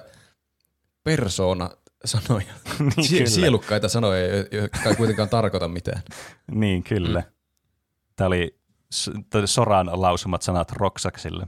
Roksaksille? Miten? Roksasille. Olipa vaikea sanoa suomeksi taivu kääntää noita nimiä välillä, että miten ne taipus sille fiksusti. Ne on omia persoonia, ne nobody Kyllä. myös. Niin, kyllä, se on tässä ideana. Että, Niilläkin on sydän. mm. Mm. Mä en muista, siis mä en muista, da, niin kuin, mä olin semmoista Dark Souls 3. Mä en muista Kingdom Hearts 3 tarinasta niin kuin melkein mitään, mutta se muistaakseni alkoi sillä, että ne yritti etsiä Roksasia. Muistanko mä ihan en muista väärin? minäkään mitään. Jaa, kukaan ei muista. Onko sitä peliä koskaan En mä tiedä, mun mielestä Roksassa on siinä vaiheessa Soran sisällä, ne on yhdistyneet samaksi henkilöksi. Niin. Ehkä ne etti Ventusta, se on ainakin samannäköinen. Ehkä. No, Tämäkin. Helvetti, kun siinä on niin paljon samoja, niin kuin, saman näkö, niin kuin käytännössä literaalisesti sama hahmo, vaan niin kuin kolme kertaa tässäkin pelisarjassa. Ne ei tarvitse Niin. suunnitella uusia. No ei, Ka- ei tarvitse kaikki on jotakin toisia puolia siitä toisesta hahmosta Niin. tai jotenkin niiden sisällä. Niissä ei Kyllä. pysy kyllä yhtään perässä, että kuka on kuka ja kuka on sama Jep. tyyppi, mutta vaan sydämetön versio tai jotain vastaavaa. Niin, ja kaikki puhuu pimeydestä ja valosta ja sydämistä. räntti Ja? Hyvää pelisarja. No ja siis se on se kyllä. Siis, siinä on just semmoista over the top älyttömyys charmia, mistä mä tykkään. Just semmoista, että se on niin överiä, mutta just silleen niin kuin hyvällä tavalla. Silleen, että se tulee hyvää mieli siitä kaikesta naurettavuudesta. Ja Mm. Se on mun mielestä sen charmi Se nimenomaan. pitää voida räntätä myös semmoisista semmoisista mieluisista Niin, peleistä. kyllä. Räntit on, niin, ne, mä oon tehnyt semmoista tutkimusta tässä, tämmöistä niinku statistiikkaa, analyysiä näistä meidän ku- kuuntelijoista, että räntit on ilmeisesti suosittuja, niin pitää räntätä hyvistäkin asioista. No, markkino- Väännetään ränttiä vihapista tahansa mm. aiheesta. Hearts. tähän asti itseämme sille, me ollaan tosi positiivisia. me pysytään aina positiivisena Niin. aiheesta riippumatta. Sitten kun yhtenä päivänä Pene ränttäsi jostakin, se sai leiman Pene Ränt, Kyllä. niin sen jälkeen meidän kuuntelijamäärä on tuplautunut. Jep. Me haistettiin tämän rahaa tässä. Kyllä. Ja sitten perustettiin Patreon heti, heti tilaisuuden. Markkina-analyysi tuottaa tulosta, Kyllä. podcasti muuttuu silmissä. Näin on. Mm. Tuottaako tulosta seuraava lause jommalle kummalle tasatilanneessa? Uskomatonta 5-5. Tämä on Oi perse. Oi, oi, Todella jännittävää kyllä. Ja seuraava vuorosana kuuluu näin. Tämä on vähän pidempi, joten saatte keskeyttää, jos teillä tulee, te tiedätte jo, missä tämä on. Useimmat koehenkilöt kokevat jonkinlaista kognitiivista rappeutumista muutaman kuukauden eristyksen jälkeen. Kuitenkin sinä olet ollut, no, aika paljon pidempään, ja ei ole pois laskuista, etteikö sinulla voisi olla lievän asteista vakavaa aivovammaa. Sing.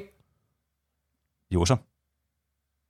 Portal 2. Ui, hirveän tutulta kuulosti kyllä. Tiding! Täysin oikein. Yes! Oi. Olipa ärsyttävä. Kyllä. Koko ajan oli, että tämä on joku, minkä mä oon pelannut. Vihdoin tämä on joku, minkä mä oon pelannut. Ei tullut päähän mikään se. Kyllä. No, tässä tosiaan tämä Wheatley sanoo tämän, eikä GLaDOS. Niin aina helposti voisi ajatella, että joku portaalista joku tota, noin, niin hahmo sanoo jonkun, niin se on aina GLaDOS. Mutta tässä oli tosiaan tämä toinenkin henkilö, joka puhuu tässä kakkosessa. Mm. Tulee heti tässä Ai, pelin että alussa. tuntuu hyvältä. Mm. Tuntuu pahalta. Monessa pelissä ei ole kyllä koehenkilöitä, että mä siitä alkoin miettimään Mm. portalia automaattisesti. Niin. Mulla ei tullut portaille edes mieleen. Mä yritin ottaa oli semmoisen sanan tuohon kuitenkin. Koehenkilöt vois kuitenkin olla jossakin muissa peleissä ihan hyvin, mutta vaikea löytää semmoista, niin kun näissä tietysti kontekstistakin voi monesta päätellä, että mistä pelistä nämä saattaa olla. Mutta mm. Tämä, tämä on myös hauska, mulla tuli tästä mieleen, mä muistelin Portal 2, niin tämä on myös hauska se dialogi siinä alussa, kun tämäkin on siinä alussa, että kun se kysyy sulta, että sano ok, jos sä ymmärrät tätä, ja sitten kun sä et pysty puhumaan sen mitään, sä vaan hyppäät ilmaan, ja sitten se on ei, ei, tuo, tuo on kyllä hyppäämistä. Se on, am, sano omena, omena, ja sitten sä vaan hypit vaan siinä koko ajan. Niin, Nyt portalissa on kyllä hyviä Niin. juttuja. Niin on. Eikö siinä tullut joku, että jotenkin paino spacebaria, niin sä jotenkin nyökytät, mutta sitten se vaan hyppää. joo, Niin. kyllä. Ja sitten siinä on se ihme, kun se herää siitä koomasta, tai en mä muista mitä siinä on, se on ollut koomassa. Sä Mm. sanoit justiinsa jotain, että kauan, bla bla bla. Mm. Siinä se ihme robotti niin sanoi, että sun pitää niinku jotenkin mitä, mitenhän se meni, joten ren, jotenkin rentouttaa sun mieli, että katso viisi sekuntia tätä kaunista maalausta, ja sitten siinä on semmoinen hirveä stressaava semmoinen ajasta, sitten, ja sellaisia pöljiä juttuja Niin siinä alussa. Kyllä, siis mm. niin portalin huumori on mun mielestä ihan niin kuin täydellistä. Niin. Se on Se on, siis se on periaatteessa vain tutoriaali, että sä osaat hyppiä ja katsoa eri suuntiin, mm. mutta se on tehty tolleen, jokainen on vitsi Niin, vähän niin kuin kyllä. siinä. Siis kyllä kerrassa on niin kuin loistavia kirjoittajia. Ne on kyllä portalitiimissä ollut. On kyllä. Katsotaan, minkälainen loistava kirjoitusnäyte täältä tulee seuraavaksi, kun mä oon suomen- suomentanut seuraavan lainin tilanteessa. Juusolta taitaa olla 8 pist- ei kun 7 pistettä ja Roopella 5 pistettä. Vaikea näkee, nähdä noita. Vielä on, vielä on mahdollisuudet olemassa. Kyllä. Kuunnelkaa tarkasti. Kuulin, että se on loistavaa, kun kuuluisa violetti täytetty mato kielikello avaruudessa ääniraudalla tekee kypsymättömän silmänräpäyksen Harakiri-rokissa. Tarvitsen sakset. 61. Nyt on kyllä mystistä. Mitä helvetti? Mm. Nyt on kieltämättä aika mystinen, mitä tämä tarkoittaa. Hmm. Tämä on, ma- tämä on Mulla ei jäänyt tosta mitään mieleen? Mä voin toistaa tämän uudestaan, jos te haluatte. Olkaa tarkkana korvana.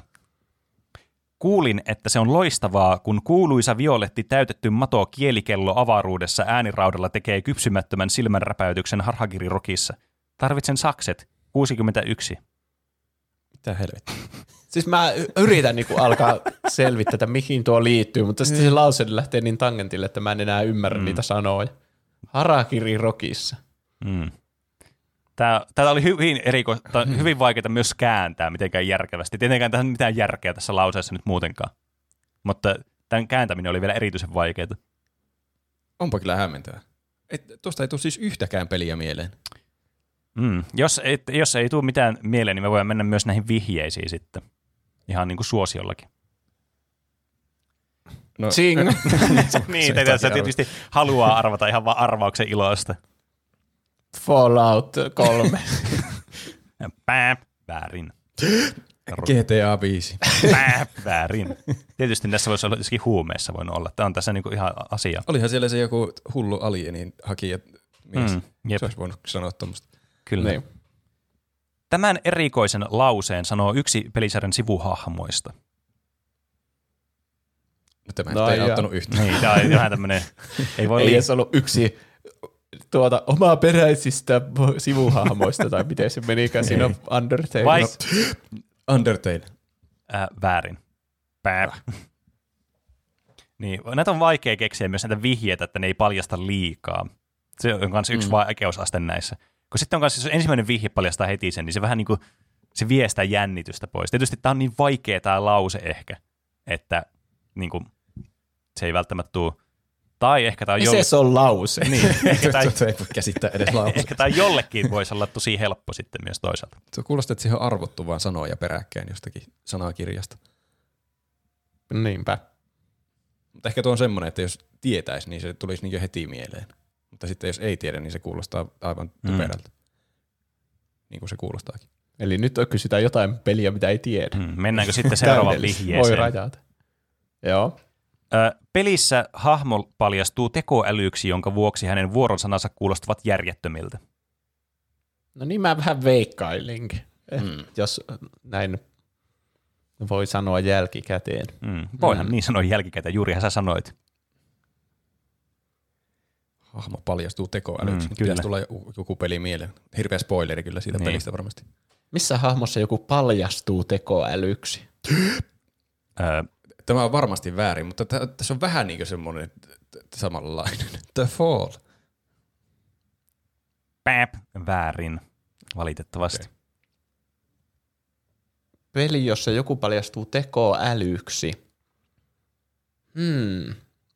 Ei sitä jättä Fallissakaan paljastua oikeastaan suoranaisesti tekoälyksi, mutta aika lähellä. Luetellaan nyt kaikkia pelejä, joissa joku paljastuu tekoälyksi. Niin. Nämä tietysti, niin kuin, nämä, Spy Kids 3D. Onko se sun veikkaus? En sanonut Sing. Ja musta tuntuu, että siitä ei ole tehty peliä. Mm. Se itse on vähän niin kuin peli. Hmm. Hmm. Sing. No niin, Juuso. Detroit Become Human. mä tykkäsin tuosta hausta tuossa, että niinku AI ja sitten Detroit Become Human, ja varmaan niinku enempää voisi olla silleen niinku in your face, mutta vastaus on valitettavasti väärin. Pää. Seuraava vihje. Musta tuntuu, että mun pitää kohta alkaa keksimään näitä vihjeitä tässä. Pelisarja on tunnettu usein pitkistä narratiiveistaan ja neljännen seinän rikkomisesta. Nämä vihjeet vaikeutuu vaan. Vihje vihjeeltä. Mm. Niin. Joku kotikatsomoissa varmastikin on jo, varmasti sitä ensimmäisestä lauseesta jo asti ollut silleen varma tieto, että mikä tätä on tullut, mutta näin ei käynyt meidän Tuplahyppi-studiossa tänään. Pitkä narratiivi. Mm. Pitää katsoa jotakin statseja. Moniko on lopettanut tämän jakson kuuntelemisen tähän paikkaan. Kun mennyt hermot, että me ei keksitä tätä. Niin, ken tietää. Mä alan kohta keksimään vaan lennosta jotakin, niin mitä, ai niin, on- mä en muuten yhtään varautunut tähän, miten mä keksin lennosta vaan vihjeitä. No mä keksin sen kohta, kun te yritätte miettiä ratkaisua vielä tähän. Joku pitkä skifin narratiivi, joka paljastaa, että Sing! Juuso. Mass Effect, se missä on semmoinen joku pikkupoika tekoäly. Kolmonen. Pää. Väärin. Sitten tämän jälkeen, kun Roope on arvannut, niin mä en enää, no mä en tiedä voinko mä sanoa, että mä rajoitan teidän arvauksia. Älkää kuitenkaan alkanut sille koko ajan vaan arvaamaan perään jälkeen, että saatte vaan pelkästään odota, mutta mä en enää pidä kirjaa, että kumman vuoro se on. Ei, mä, siis, ei, ei mulla tule minkäänlaista peliä mieleen tästä. Onko sulla antaa enempää vihjeitä? No, mä nyt sitten alan keltu, kertomaan täältä näitä vihjeitä, kertaa sitä nyt tässä haettiin. Eli tämä on siis PlayStation-peli. Voi ei. Ja mä aloin vaan luettelemaan näitä tälleen, että sitten kuka nyt vaan ekana keksii tästä, niin sitten saa. Ja tämä on tullut ulos PlayStation 2 vuonna 2001, tämä peli. Voi ei. Ja tämä on tosiaan osa pelisarjaa. Sing! Juus. Star Ocean. Ikinä kuullutkaan tuommoista. Se on, joku, se on tyyli joku Squaresoftin julkaisema peli. En mä ole itsekään pelannut sitä. Pää väärin. Tässä tämän tota noin, niin, hahmon nimi tässä, tai ketä tämä niin kuin AI sitten esittää, niin on Roy Campbell niminen hahmo. Roy Campbell, onko se se, tuo nimihän on tyyli sama kuin sillä Full Metal Alchemistin. Mikä, ei, se oli, ei Roy Campbell, se on jotenkin tosi tuttu nimi. Mikä hemmetin nimi se on? Tässä En, en tiedä. Roy tämä, Campbell. tämä dialogi tulee niin kuin tälle pelille tyypillisesti tämmöisistä puheluista. Musta alkaa tuntua, että mä en ole ikinä kuullutkaan tästä pelistä, että mun on ihan turha arvailla edes mitään. Tämä, tämä peli, tämän, tämän, tässä on ollut peliä oltu tekemässä ja tuottamassa Hideo Kojima. Sing, Ro- Juuso. Metal Gear Solid 2. Tidin, täysin oikein. Nonne. Ai. Kyllä. Eipä tullut yhtään mieleen. Joo, siis tässä loppupuoliskolla, niin sitten tulee, sulla tulee näitä puheluita alkaa tulee, niin, niin kuin tässä peli koko peliajankin tulee näitä puheluita, mutta tämä Colonel Campbell sitten, niin tämä on vaan niin kuin, alkaa puhumaan ihan sekopäisyyksiä, alkaa jotakin vuorosanoja jostakin edellisestä pelistäkin alkaa sanomaan, ja, tai edellisistä missioista, mitä niin kuin on ollut tässä tavallaan tässä tarinassa. Ja muuta vastaavaa. Sen takia se oli sekas- varmaan tuttu, Mm. kun se on se sama tyyppi, joka soittelee siinä ekassakin pelissä. Mm. Ja tää niin kun, mm. mä muistan tästä, että tämä niin jäi mulla mieleen. Mä yritin muistaa, että mikä helvetti se, mitä se alkoi sekoilemaan jotakin aivan hullua siinä niin kun, niissä puheluissa. Mutta mä en yhtään muistanut, niin kuin, mitä se sekoili. Tot- Totta kai sen takia, koska nämä on niin järjettömyyksiä nämä asiat, mitä se sanoo tässä pelissä. Ja sitten tota, noin, mulla tuli tämän mieleen, ja ah, tämähän on mahtava. Et varmasti, jos olisi pelannut tämän peliin, niin tulisi sille heti instana tuo niin kuin, muisto mieleen, koska ne on niin älyttömyyksiä. Tosin, mä en ole varma, että tuleeko ne kaikki voicelineit, mitä se voi sanoa sinne, että ehkä joku saattaa missata myös tämän voicelinen tavallaan, että se ei välttämättä tuukkotaan, kuitenkin siinä ihan lopussa tämä, nämä tulee näitä sekoipoltsi juttuja. Aivan. Mm. Mutta joka tapauksessa siirrytään seuraavaan sitten kysymykseen, jo, tai seuraavaan lainiin, joka kuuluu näin. Ismo oli ruma, läski ja todella typerä. Hän mitä luultavammin sai työnsä perheyri- perheyhteyksillä, niin tyhmä hän oli. Sillä ja huumerahoilla. Lisäksi Ismo on addiktoitunut huumeisiin ja prostituoituihin. Sieltä tulee Robe. Voiko olla toinen lainaus portalista? Nyt Mä sanon portal. Se kuulostaa niin Gladoksen servauksilta. Vaikka en kyllä muista tuommoista spesifiä servausta. Johtuen varmaan siitä syystä, että tämä ei ollut portaalista. Pää. Okei. Okay. Ting. Se, Juus. se on Roopesta kuulostaa tutulta, niin sitten se on varmaan GTA 5. Pää. Väärin meni. Tämä, te, te, saatte nyt tämmöisen bonus, bonaari tota noin, niin, infon tästä kanssa. Tämä voice line on tämän ääninäyttelijän suosikkilaini tästä, mutta se ei ollut tämä vihje varsinaisesti, koska te ette varmastikaan tietäisi tästä tätä. Sanoppa se uudestaan se lainin varalta. Joo. Ismo oli ruma, läski ja todella typerä. Hän mitä luultavimmin sai työnsä perheyrityk- perheyhteyksillä. Miksi mä luin tuon aina väärin? Niin tyhmä hän oli. Sillä ja ru- huumerahoilla. Lisäksi Ismo on addiktoitunut huumeisiin ja prostituoituihin. Saako vielä arvata ennen vihjettä? No, niin, mä en ole koskaan ajatellut, että tämmöistä, miksipä ei saa, miksi et sä saa, niin paitsi että onko se rajoitettu arvaste. No ei kai, arva vaan, ei tämä nyt niin vakavaa. Vastusta. voit, sä, voit sä sanoa vihjeenkin, jos Juuse ei No mä voin lukea tämän vihjeen, jos sä haluat, mutta sä voit vasta kesken tämän Mutta vihjeen. se voit ottaa- vihjeekin saa keskeyttää, Niin. niin, niin No vastaa voi keskeyttää se. Niin, vasta vain ne vihjeet sitten. Mutta et saa sitten vihjeen aikana Niin. keskeyttää. No, lue vaan vihje, kuunnellaan se loppuun asti. Pelissä on useita easter eggejä ja neljännen seidan rikkovia elementtejä. Ö, Roope. St- Stanley Parable. Tsing, täysin oikein. Yes. Muistatko mistä Mm. tämä on tämä laini? En, en mä muista mistä kohtaa, mutta jostakin se että kertoja Mm, kertoo asioita. kyllä. Tämä on sitä Broom Closet endingistä tämä, missä vaan jäät sinne, niin kuin, sinne siivouskomeroon vaan nyhjöttää. Ah. Ja sitten se turhautuu suhun se, se narraattori ja alkaa haukkumaan sua ja an- anomaan, niin, että lähtisitkö sä pois please täältä, että täällä ei ole mitään nähtävää.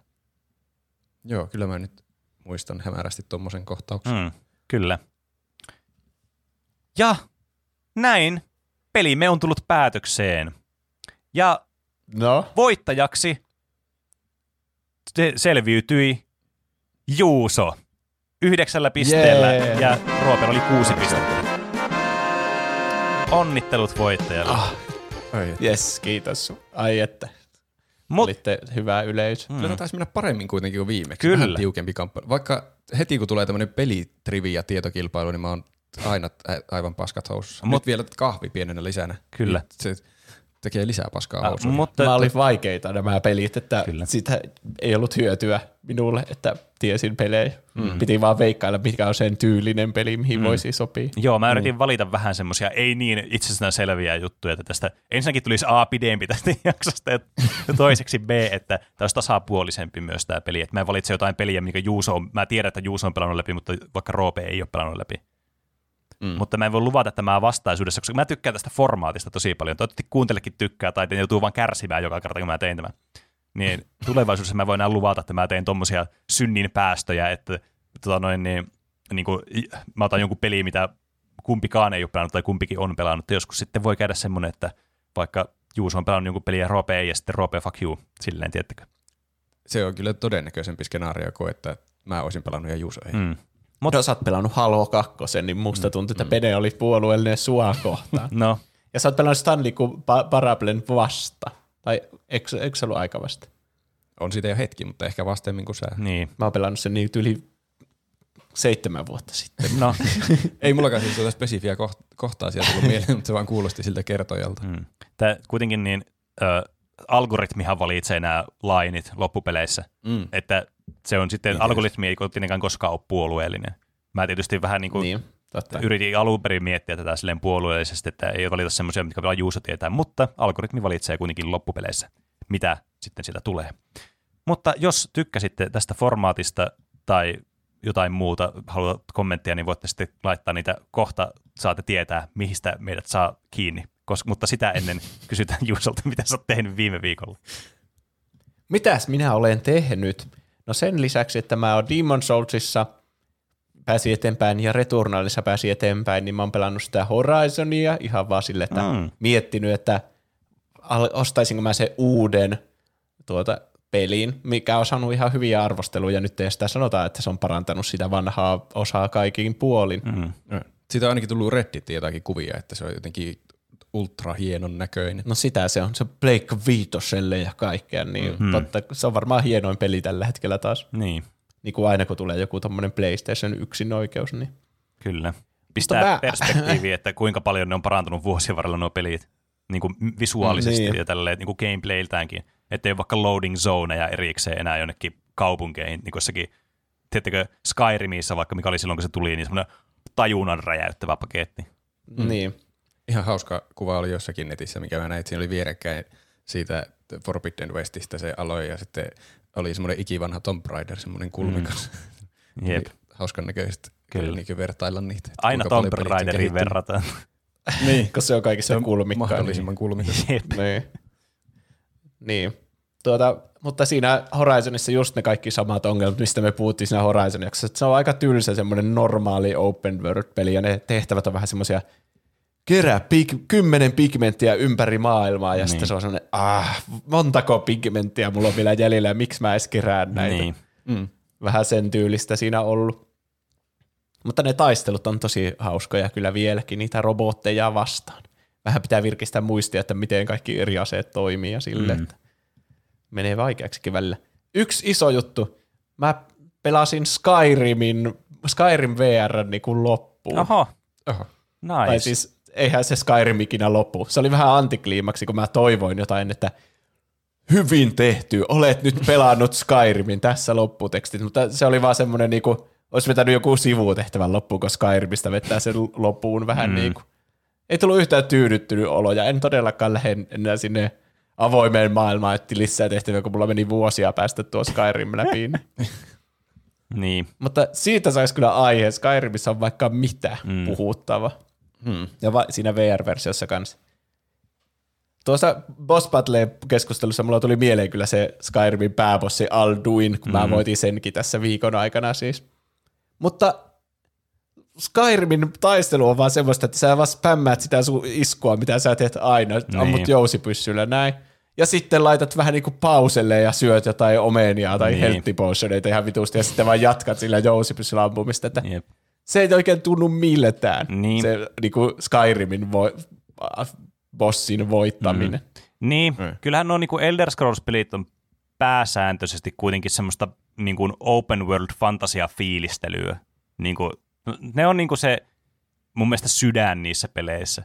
Että niissä on tosi rajallinen kombatti, niinku, oikeastaan aina niissä peleissä on kauheasti niinku rajoitettu, että minkälainen se kombatti, ja se on aika niinku mälsää monesti, ja niissä on paljon tommosia juttuja, niinku tehtävät, jo- osa on vähän parempia kuin toiset, ja nämä pääjuonetkaan ei välttämättä ole kovin niinku merkityksellisiä tai kiinnostavia, mutta se on niinku kuitenkin se tavallaan se, että sä oot siellä fantasian maailmassa, vaan niinku voit tehdä mitä sä niinku haluat, tietysti rajoitusten puutteessa, niin on niinku tavallaan se viehätysvoima sitten niissä peleissä. Niin. Mm. Se, ja se tuntuu ihan joltakin liikuntapeliltä, kun mä VRllä siis ammutaan jousipyssyllä niin. Niin. että sä oikeasti niinku tähtäät ja veät sitä kättä ja sitten niin, tai vedät sitä niinku jousta mukaan mm. tälleen ja, mm. ja sitten niin kun se, niin siinäkin se Alduin hirveä bullet spank, että niin, sun Niin, pitää joo. niinku sataa duolta vaan siihen, Jep. tju, tju, tju, tju, tju, niin se tuntuu just niinku pelaisi jotain niin Ring Fit Adventure. Pitäis, onko, siis varmasti voisi pelata jotakin tuommoista VR-jousiampumispeliä sillä, että jonkun jousipyssyhän pystyy ihan helposti tekemään tuommoiseksi gimmick-laitteeksi. Mm, Niin. niin. VRllä voisi ampua. Niin, tai että siinä olisi oikea semmoinen vastus. Kyllä. naru.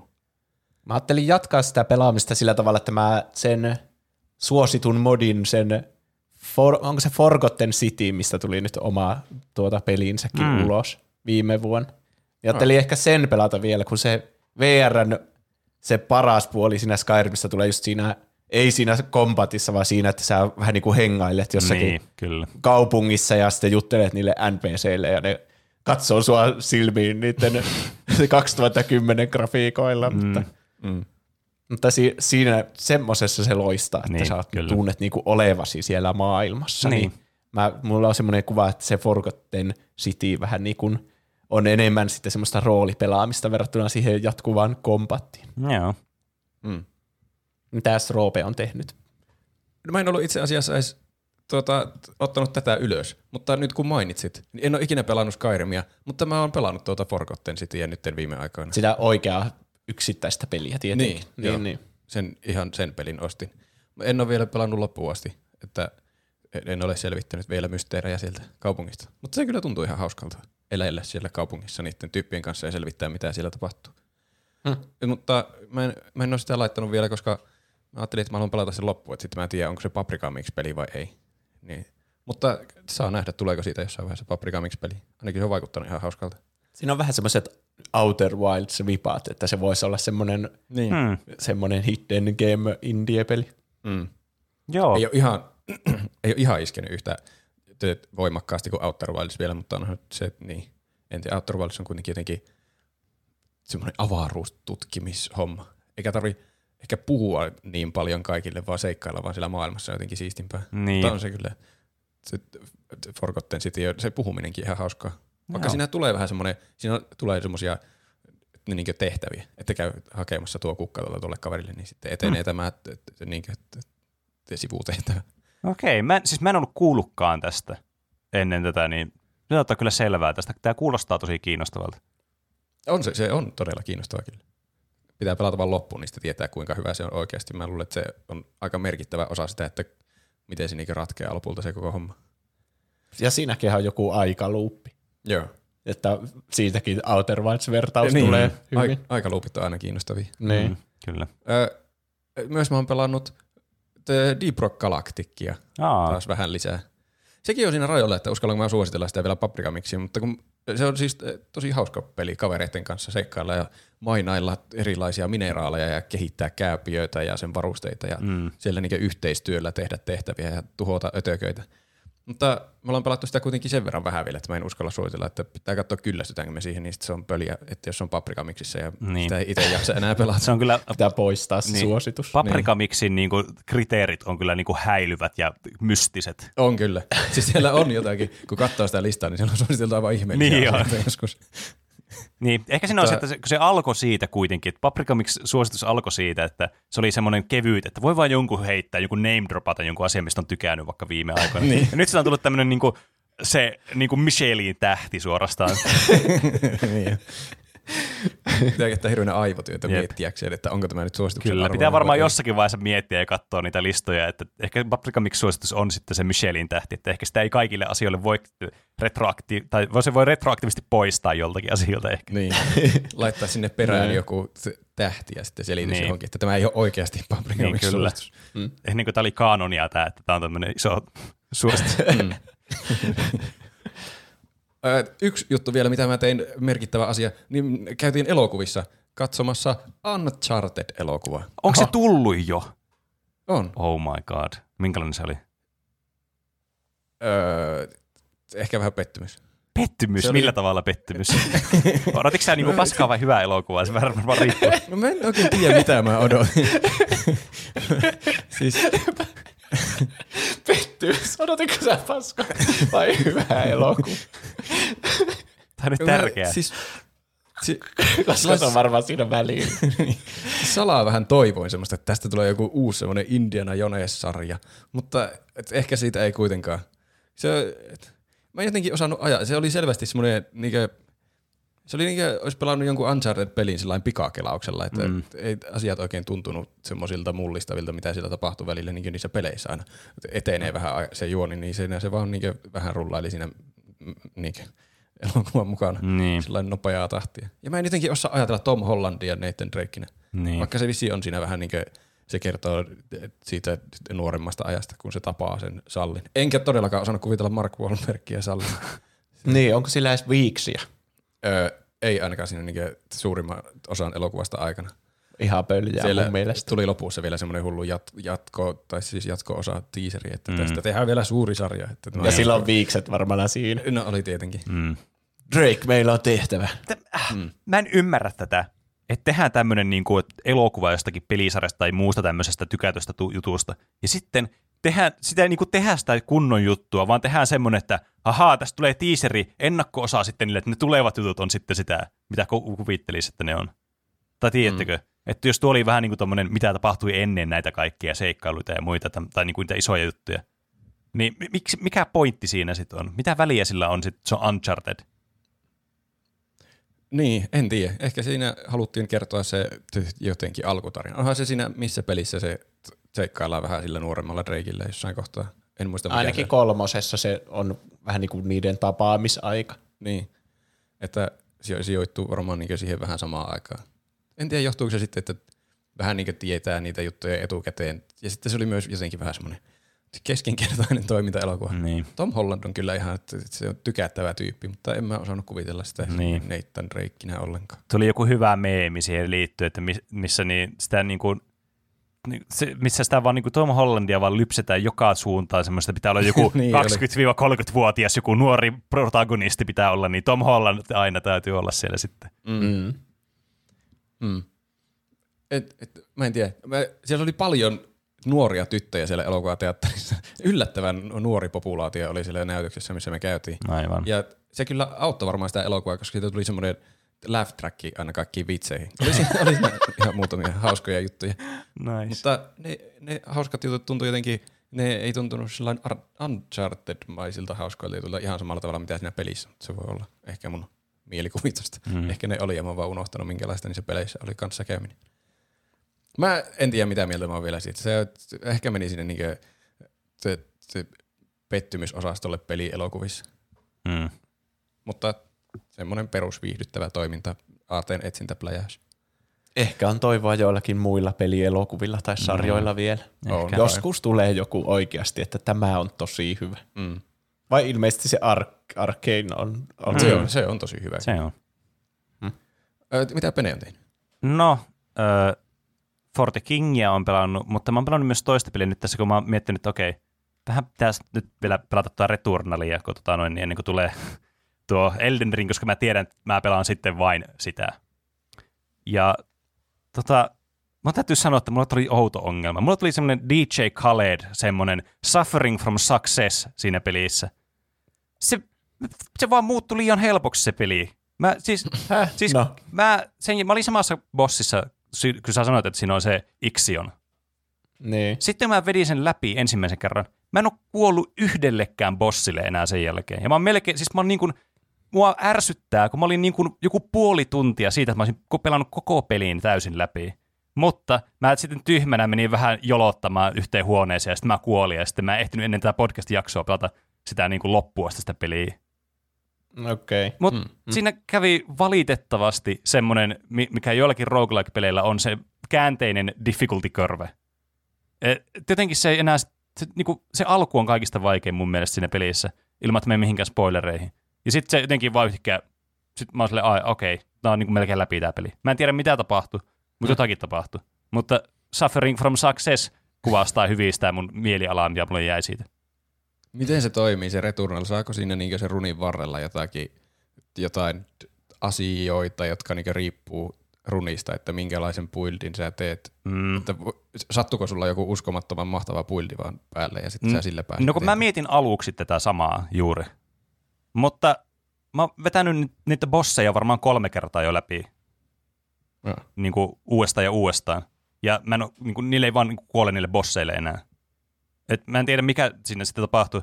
Siinä, mä en halua mennä liian, liikan syvälle, että millainen tämä peli on, että miten tämä toimii. Mutta ky- kyllä, se niin kuin, kyllä tässä on pelimekaniikkoja, jotka tekee tästä helpomman, mitä pidemmälle pääsee. Jossakin määrin. Niin kuin näissä peleissä on yleensä tapaa ne, jotka niin kuin antaa sulle jotakin juttuja sitten. Mutta mä en halua mennä tähän hirveän tarkasti, koska se voisi spoilata jollekin jotakin. Niin. Mm. Silleen mulle kävi kuitenkin tässä pelissä. Että tulinpa flexaan nyt tänne teille kaikille kuuntelijoille tässä. Että, Mä, mä niinku oon kuollut sen Ixion jälkeen ihan normivihollisillekin Niin. koko ajan siellä sen, siitä seuraavalla biomilla. niin. siis ne normiviholliset on ongelma. pahempia kuin se bossit mun mielestä. Ai okei. Okay. Että kyllä mä oon niille kuollut muut, niin kuin muutamia kertoja, mutta mulla on ollut siis, joko mulla on käynyt ihan uskomaton määrä, että mä oon löytänyt jonkun aivan siis uskomattoman flown siihen peliin, että mä jossakin, siis mä oon niinku pistänyt itteni jonnekin mainframeen ja mä niinku siis elän ja mä niinku tunnen mun aivonystyröissä ja kaikissa niinku eh, mun neuroneessa, että miten se peli vaan niin kuin toimii, että kaikki niin kuin menee täydellisesti. Mä en tiedä, mikä siinä on tapahtunut, mutta jotakin siinä tapahtui. Siis erittäin nautinnollinen niin se peli tuntuma siinä pelissä edelleenkin, mutta jotenkin mä, en, mä jotenkin halusin vaikeamman siitä, että se ei ollutkaan niin vaikea niin kuin loppua kohden. Mitä se tuntuu alussa, mm. että se on. No, Voiko sinä säätää vaikeustasoa? ää, mä en ole ihan varma, voiko. Pitää ottaa selvää. Mutta mm. mä en halua mennä siihen, koska me varmaan joskus tehdään returnallista aihe, niin sitten voin puhua siellä sitten enemmän niistä. Joo. Joo. Ja tota, semmoinen kans, että tosiaan kävi ostaa sen Horizon Forbidden Westin, No niin. koska mun puoliso oli erittäin innoissaan ja se halusi päästä pelaamaan sitä peliä. Ja on se siis ihan saakelin hienon näköinen peli. Ihan käsittämätöntä, minkä näköinen se on. Et Se on kyllä niin, siis siinä kyllä katsoo sitä ja on sille, että kyllä nämä pelit on niinku ke- kehittynyt aika pitkälle. Toki onhan se peli mekaanisestikin nautinnollisen näköistä ja semmoista niinku mukavaa toimintaa, ja sitten siinä on niitä siistejä dinosaurus tota noin, niin, mekhoja, niin, niin onhan se nyt ihan helvetin siisti peli kanssa. Mm. Mut niin, pistää miettimään, että ai, että, että on kyllä no, kyllä edi- edistys edistyy. Kehitys kehittyy. On niin. Tuota, onko sitten kai, aika kaikkien lempisegmentille? Miten meni noin niinku omasta mielestä? Meillähän voi lähettää kysymyksiä, kommentteja, aiheehdotuksia, meemejä, ihan mitä haluaa meille milloin minäkin viikkona lähettää, niin meidät löytää Instagramista ja Twitteristä nimellä Tuplahyppy. sekä meidät tavoittaa sähköpostiosoitteesta. Podcast at tuplahyppy.fi. Ja tosiaan, jos joku fakta sanotaan väärin jaksossa, niin sitten voi hyvin korjata ja se tulee, miten meni noin niin omasta mielestä osiossa sitten korjattua. Kyllä. Kyllä. Dyrenair laittaa, YouTube Music toimii ilman premiumia, siis ilmaisversiona, aivan kuten YouTube ilman premiumia. Näyttöä ei saa sulkea tai toista katkeaa ja välillä joku mainos. Tota mä en kyllä ymmärrä, miksi näyttö ei saa sulkea. Musta tuo on niin typerää. Se on kyllä järjetöntä. Varmaan, että katso silmämunilla sitä tätä mainosta. Niin kai. Niin. Mikä joku ihan vasta oli joku, ö, mikä sovellus tekee sille jotenkin, että katsoo sun niinku kameran kautta sun naamaa, että sä varmasti katsot koko ajan sitä mainosta, etkä katso Mitä? muualle. Tuo kuulostaa Semmoinen niin dystopiselta. Niin dystopia meno kuin voi olla. Mitä Joo, semmoinen oli ihan nyt vastaan jossakin sovelluksessa käytössä. Uskomaton. Mennään jotenkin Loppus- väärään suuntaan tässä Loppus kehitys- kyllä kehitys instana semmoisen niin kuin, tota, niin, applikaation käyttäminen. Niin. Tulee mieleen joku kellopeli Appelsiini, että Niin niin on pakko katsoa ruutu. Kyllä. Niin. Ja sitten Dyrenair kor- korjasi kans sen, tai Pene tiesi kyllä, että se oli Inf- Infogrames, se yksi Niin, joku firma. kyllä. Mm, niin. Joo. Niin, niin se vahvisti sen, että se on Infogrames. Se vaan tuntuu väärältä, sitten kun se sanoo ääneen, niin se ei yhtäkkiä tuntunutkaan enää oikealta. On Mutta, tuo jotenkin nimetty vastoin kaikkea logiikkaa. niin. Mm. Ja sitten ei no na laittaa korjauksen, että Spotify ei ole laittanut podcasteihin mainoksia. Onneksi pilaisi mahtavan tuplahyppykokemuksen. Se on hyvä kuulla, Totta. että näin ei Se on ole. kyllä hyvä, jos siellä ei ole mainoksia. Vain me saamme mainostaa meidän omassa podcastissamme Kyllä. ihan mitä me ikinä halutaan. Mm. Näin on. Ja mistä meille maksetaan. Niin, niin, kyllä. PS, Pene, teet hyvää musiikkia. Aa, kiitos. Ja mitäs muita viestejä ja aiheehdotuksia meille on tullutkaan? Kaikenlaisia. Murdoch laittaa pahimmat tavat, millä artisteja on kusetettu musiikkialalla. Jatketaan siitä musiikkibisnes-aiheesta, mihin se meni viime viikolla aika pitkälti se Niin, Spotify-aihe. Siellä on Kyllä. kyllä, räntipotentiaalia. Niin, ja siitä oli tuota, keskustelua jatkettu vähän siellä Discordin puolellakin. Se Mm. meni aika poliittisesti siis se, että mietittiin sitä tuota, ihan jotain tuloverotustakin ja Niin, kaikkea, kyllä. että, että niin, Ai niin, jo, siellä oli joku kommentti, että niin kuin mä sanoin, että markkinathan sen määrää, mitä kukakin ansaitsee. Niin. Niin. Se, se oli vaan toteamus niin maailman tilasta. Totta kai mustakin olisi parempi, jos niin Mm. joku t- t- sairaanhoitajat tienaisi enemmän rahaa kuin mitä ne tienaa, koska ne tekee tärkeää työtä, tai jotakin peruskouluopettajat. Mm. Mutta miten me tehdään se, että niin tapahtuu? Niin. Kuka sen maksaa? niin. Niin. Jos totta puhutaan, niin mua ei haittaa kyllä, että ihmiset tienaa miljoonia, jos ne tekee jotain semmoista oikeasti maata mullistavia uusia keksintöjä. Että jos kaikilla olisi täysin samat tulot, niin silloinhan kaikki kukaan ei haluaisi tehdä niinku ekstra steppejä, että loisi jotain uutta vaikka, tai tekisi niin. jotain tosi hyvää musiikkia, jos niinku mm. jollakin helpolla työllä saisi niinku samat tulot. Että on siinä on se järkevää mun mielestä tuo palkintasysteemi, tuo niin. rahaa tässä. Ei Niin. voi olla varmasti kaikille sama palkka, se ei myöskään toimi. Se, se Niin. niin. niin, tuo on tuommoinen yhteiskuntaongelma, että se on mitä se on ja me eletään sen kanssa paremmin tai huonommin. Niin. Mm. Ja kuten Roopekin sanoi, että markkinat määräävät, niin kuin Kyllä. miten se menikään. Ja kohta myös algoritmi määrää kaiken teille. Mm. Kyllä. Cosmoman laittaa Afrikan tähtiskandaali ja muut peleihin liittyvät polemiikit. Hmm. On Pelipolemiikit on Afrikan kyllä aina hauskoja. Oliko se, kun siellä oli jotakin niitä maskipäisiä rosvoja? Liittyykö se siihen? Joo. Joo. En mä, mä en, tää on semmoinen, mistä mä en uskalla alkaa nyt mutuilemaan hirveän. niin, kyllä. Mutta jotenkin jotkut kritisoi sitä Afrikan tähteä siitä, että se vähän niin kuin tehdään tuommoinen hassu lastenpeli siitä kolonialismista Niin. Afrikassa ja niistä Aa, okei. tuota, alku, äh, tuota, asukkaiden tuota, kustannuksella laitetaan, orjuutetaan niitä ja muuta mm. valkoiset tulee sinne ja vie resurssit ja näin. Aivan. No niin, tuli ihan sen mutuilta. Hyvin mutuilta. kyllä. Sitten Instagramissa tuli aiheehdotuksena uusi Scream 5 elokuva julkaistu Suomessa 11. helmikuuta. Mutta tämä Scream-elokuva ei ole ollenkaan niin kuin alkuperäiset vanhat elokuvat olivat niin kuin komediakauhuja, mutta tämä on oikeastaan pelkkää kauhua, ei komediaa. Hetkinen, mutta eikö se Screamin idea ollut, se oli niinku kauhukomedia nimenomaan? Ilmeisesti tämä uusi on kunnon kauhua siitä. Kuulostaa käänteiseltä. Te kuulostaa jotenkin, että tässä on menty väärään suuntaan. tai en mä tiedä, mitä mä oon sanomaan. Tämä on vaan mun mielipide tästä asiasta. Ihan tälleen mutuilutta tunnumalta, niin kuin me aina tehdään kaikki asiat. Mm. Niin.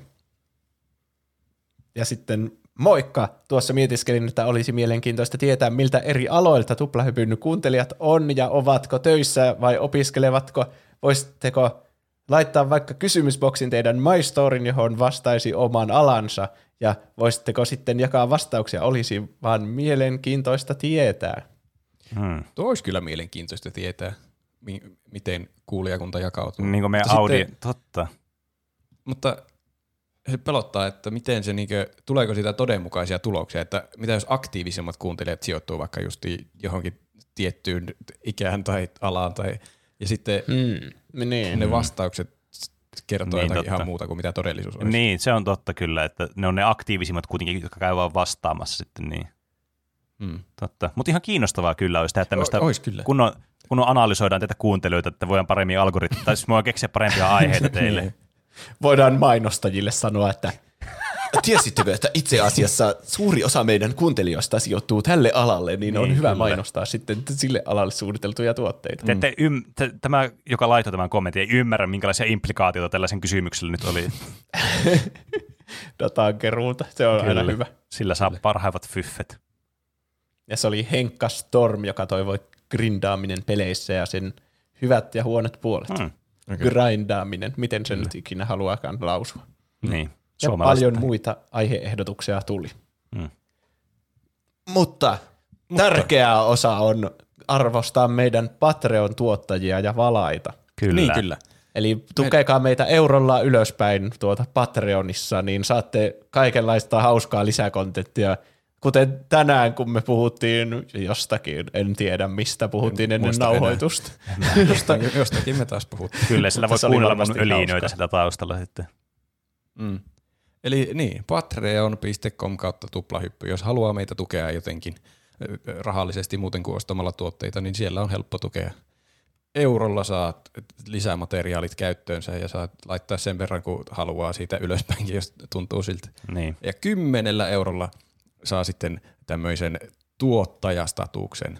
Ja totta kai 89, 99 eurolla saa valastatuksen, joka on niin. best value. Jep, ja massiivisin asiassa pari flexaus. täällä joukossa, mikä on aivan uskomatonta. Niin kyllä. Siis siinä on kyllä niin kuningas flexaajia, kun olla ja voi. No niinpä. Ostaa tämmöisen aivan turha, siis täydellisen tuotteen ja sitten niinku voi, saa vielä niinku bragging rightsit siihen, niin on vain toki Mm. käsittämätöntä. Mutta niin, eli tuot, tuottajia, tuottajia on lahjattu sillä tavalla, että tuottajien nimet luetaan sitten tässä jakson lopussa, joten täältä tulee kiitokset kaikille tuottajille. Peruna Kiisseli, Nipa Noiman, Jafar, Styrre, Sandels, Sumuli, Nude22, Jack Mehoff, Whisky, Piipari ja siinä ne oli. Ei sieltä tullutkaan. Mä selasin alaspäin ja lista loppui siihen. Kiitos kaikille eh, Patreon-tuottajille ja muillekin Patreon-lahjoittajille ja myös tietysti normaalille kuuntelijoillekin. Kyllä, Kiitos. suurkiitokset teille. Oikein tuota, olemme iloisesti yllättyneitä tästä Patreon vastaanotosta. Niin Kyllä. Ja ilmainen tapa tukea meitä, niin laittakaa iTunesissa ja Spotifyssa viiden tähden arvosteluja. Mm. Ne nostaa meitä tilastoissa. Kyllä. Ja Niinpä. sillä tavalla me tavoitetaan uusia noita kuuntelijoita, jotka sitten voi ryhtyä valaiksi. Vai? Niin. Kyllä. Oli kiva nähdä tuossa, niin yksi päivä katsoin Spotifysta podcastiin noita juttuja. Itse asiassa sen takia, kun piti kuunnella se viime kertainen jakso, että mitä repliikkejä siellä oli, että mä taas samoa, ja niin huomasin, että Aa, tässä pelit-kategoriassa, niin tähän on täällä ykkösenä täällä Spotifyssa tämä tuplahyppy. Mä en sitten tiedä, että pistääkö se pelkästään sen ykköseksi siksi, koska se oli siinä mun niinku, kuunteluhistoriassa tai jossakin. Et, Niin. ken tietää. Algoritmeista ei ihan ota selvää aina. Niin kyllä, ei ole niin läpinäkyviä, mutta kuitenkin. Suomen suosituin ja kolmanneksi paras peliaiheinen podcast. Niin, kyllä, todistetusti. Niin. Ja sitten, jos haluaa niitä merchejä, niin kuin teepaitoja ja äh, nyt kesken mainoksen alla riehu. Lähin juoksujalkaa heti ostamaan merchia. niin, niin merchikauppa on osoitteessa tuplahyppy.fi kautta kauppa. Kyllä. Onko teillä tuota suosituksia siis tähän jaksoon? Ei minulla ainakaan. Mutta suosituslistaus löytyy osoitteesta tuplahyppy.fi kautta paprika miksi ja kaikki mahdolliset linkit löytyy tuplahyppy.fi-sivun kautta. Kyllä, Kyllä, jokainen internetin linkki löytyy sieltä. Kyllä. Ainakin ne, jotka liittyy meidän toimintaan. Niin. Kiitos kaikille, jotka kuuntelitte, kiitos kaikille, jotka vastasitte viikon kysymykseen ja laitoitte viestejä ja tuette Patreonissa ja laitatte arvosteluja ja käytte merchikaupassa. Ja... Alkaa olla hirveän paljon noita kiitettäviä. Niin, ka- Kyllä. periaatteessa kaikki, jotka kuulee tämän, niin kiitos. Tämä on juuri sinulle tarkoitettu tämä kiitos. Kyllä, Mutta sitten palataanko aiheeseen ensi viikolla? tehdään näin. Näin tehdään. Nähdään ensi viikolla kaikki. Nähdään ensi viikolla. Heipä hei. Moi moi.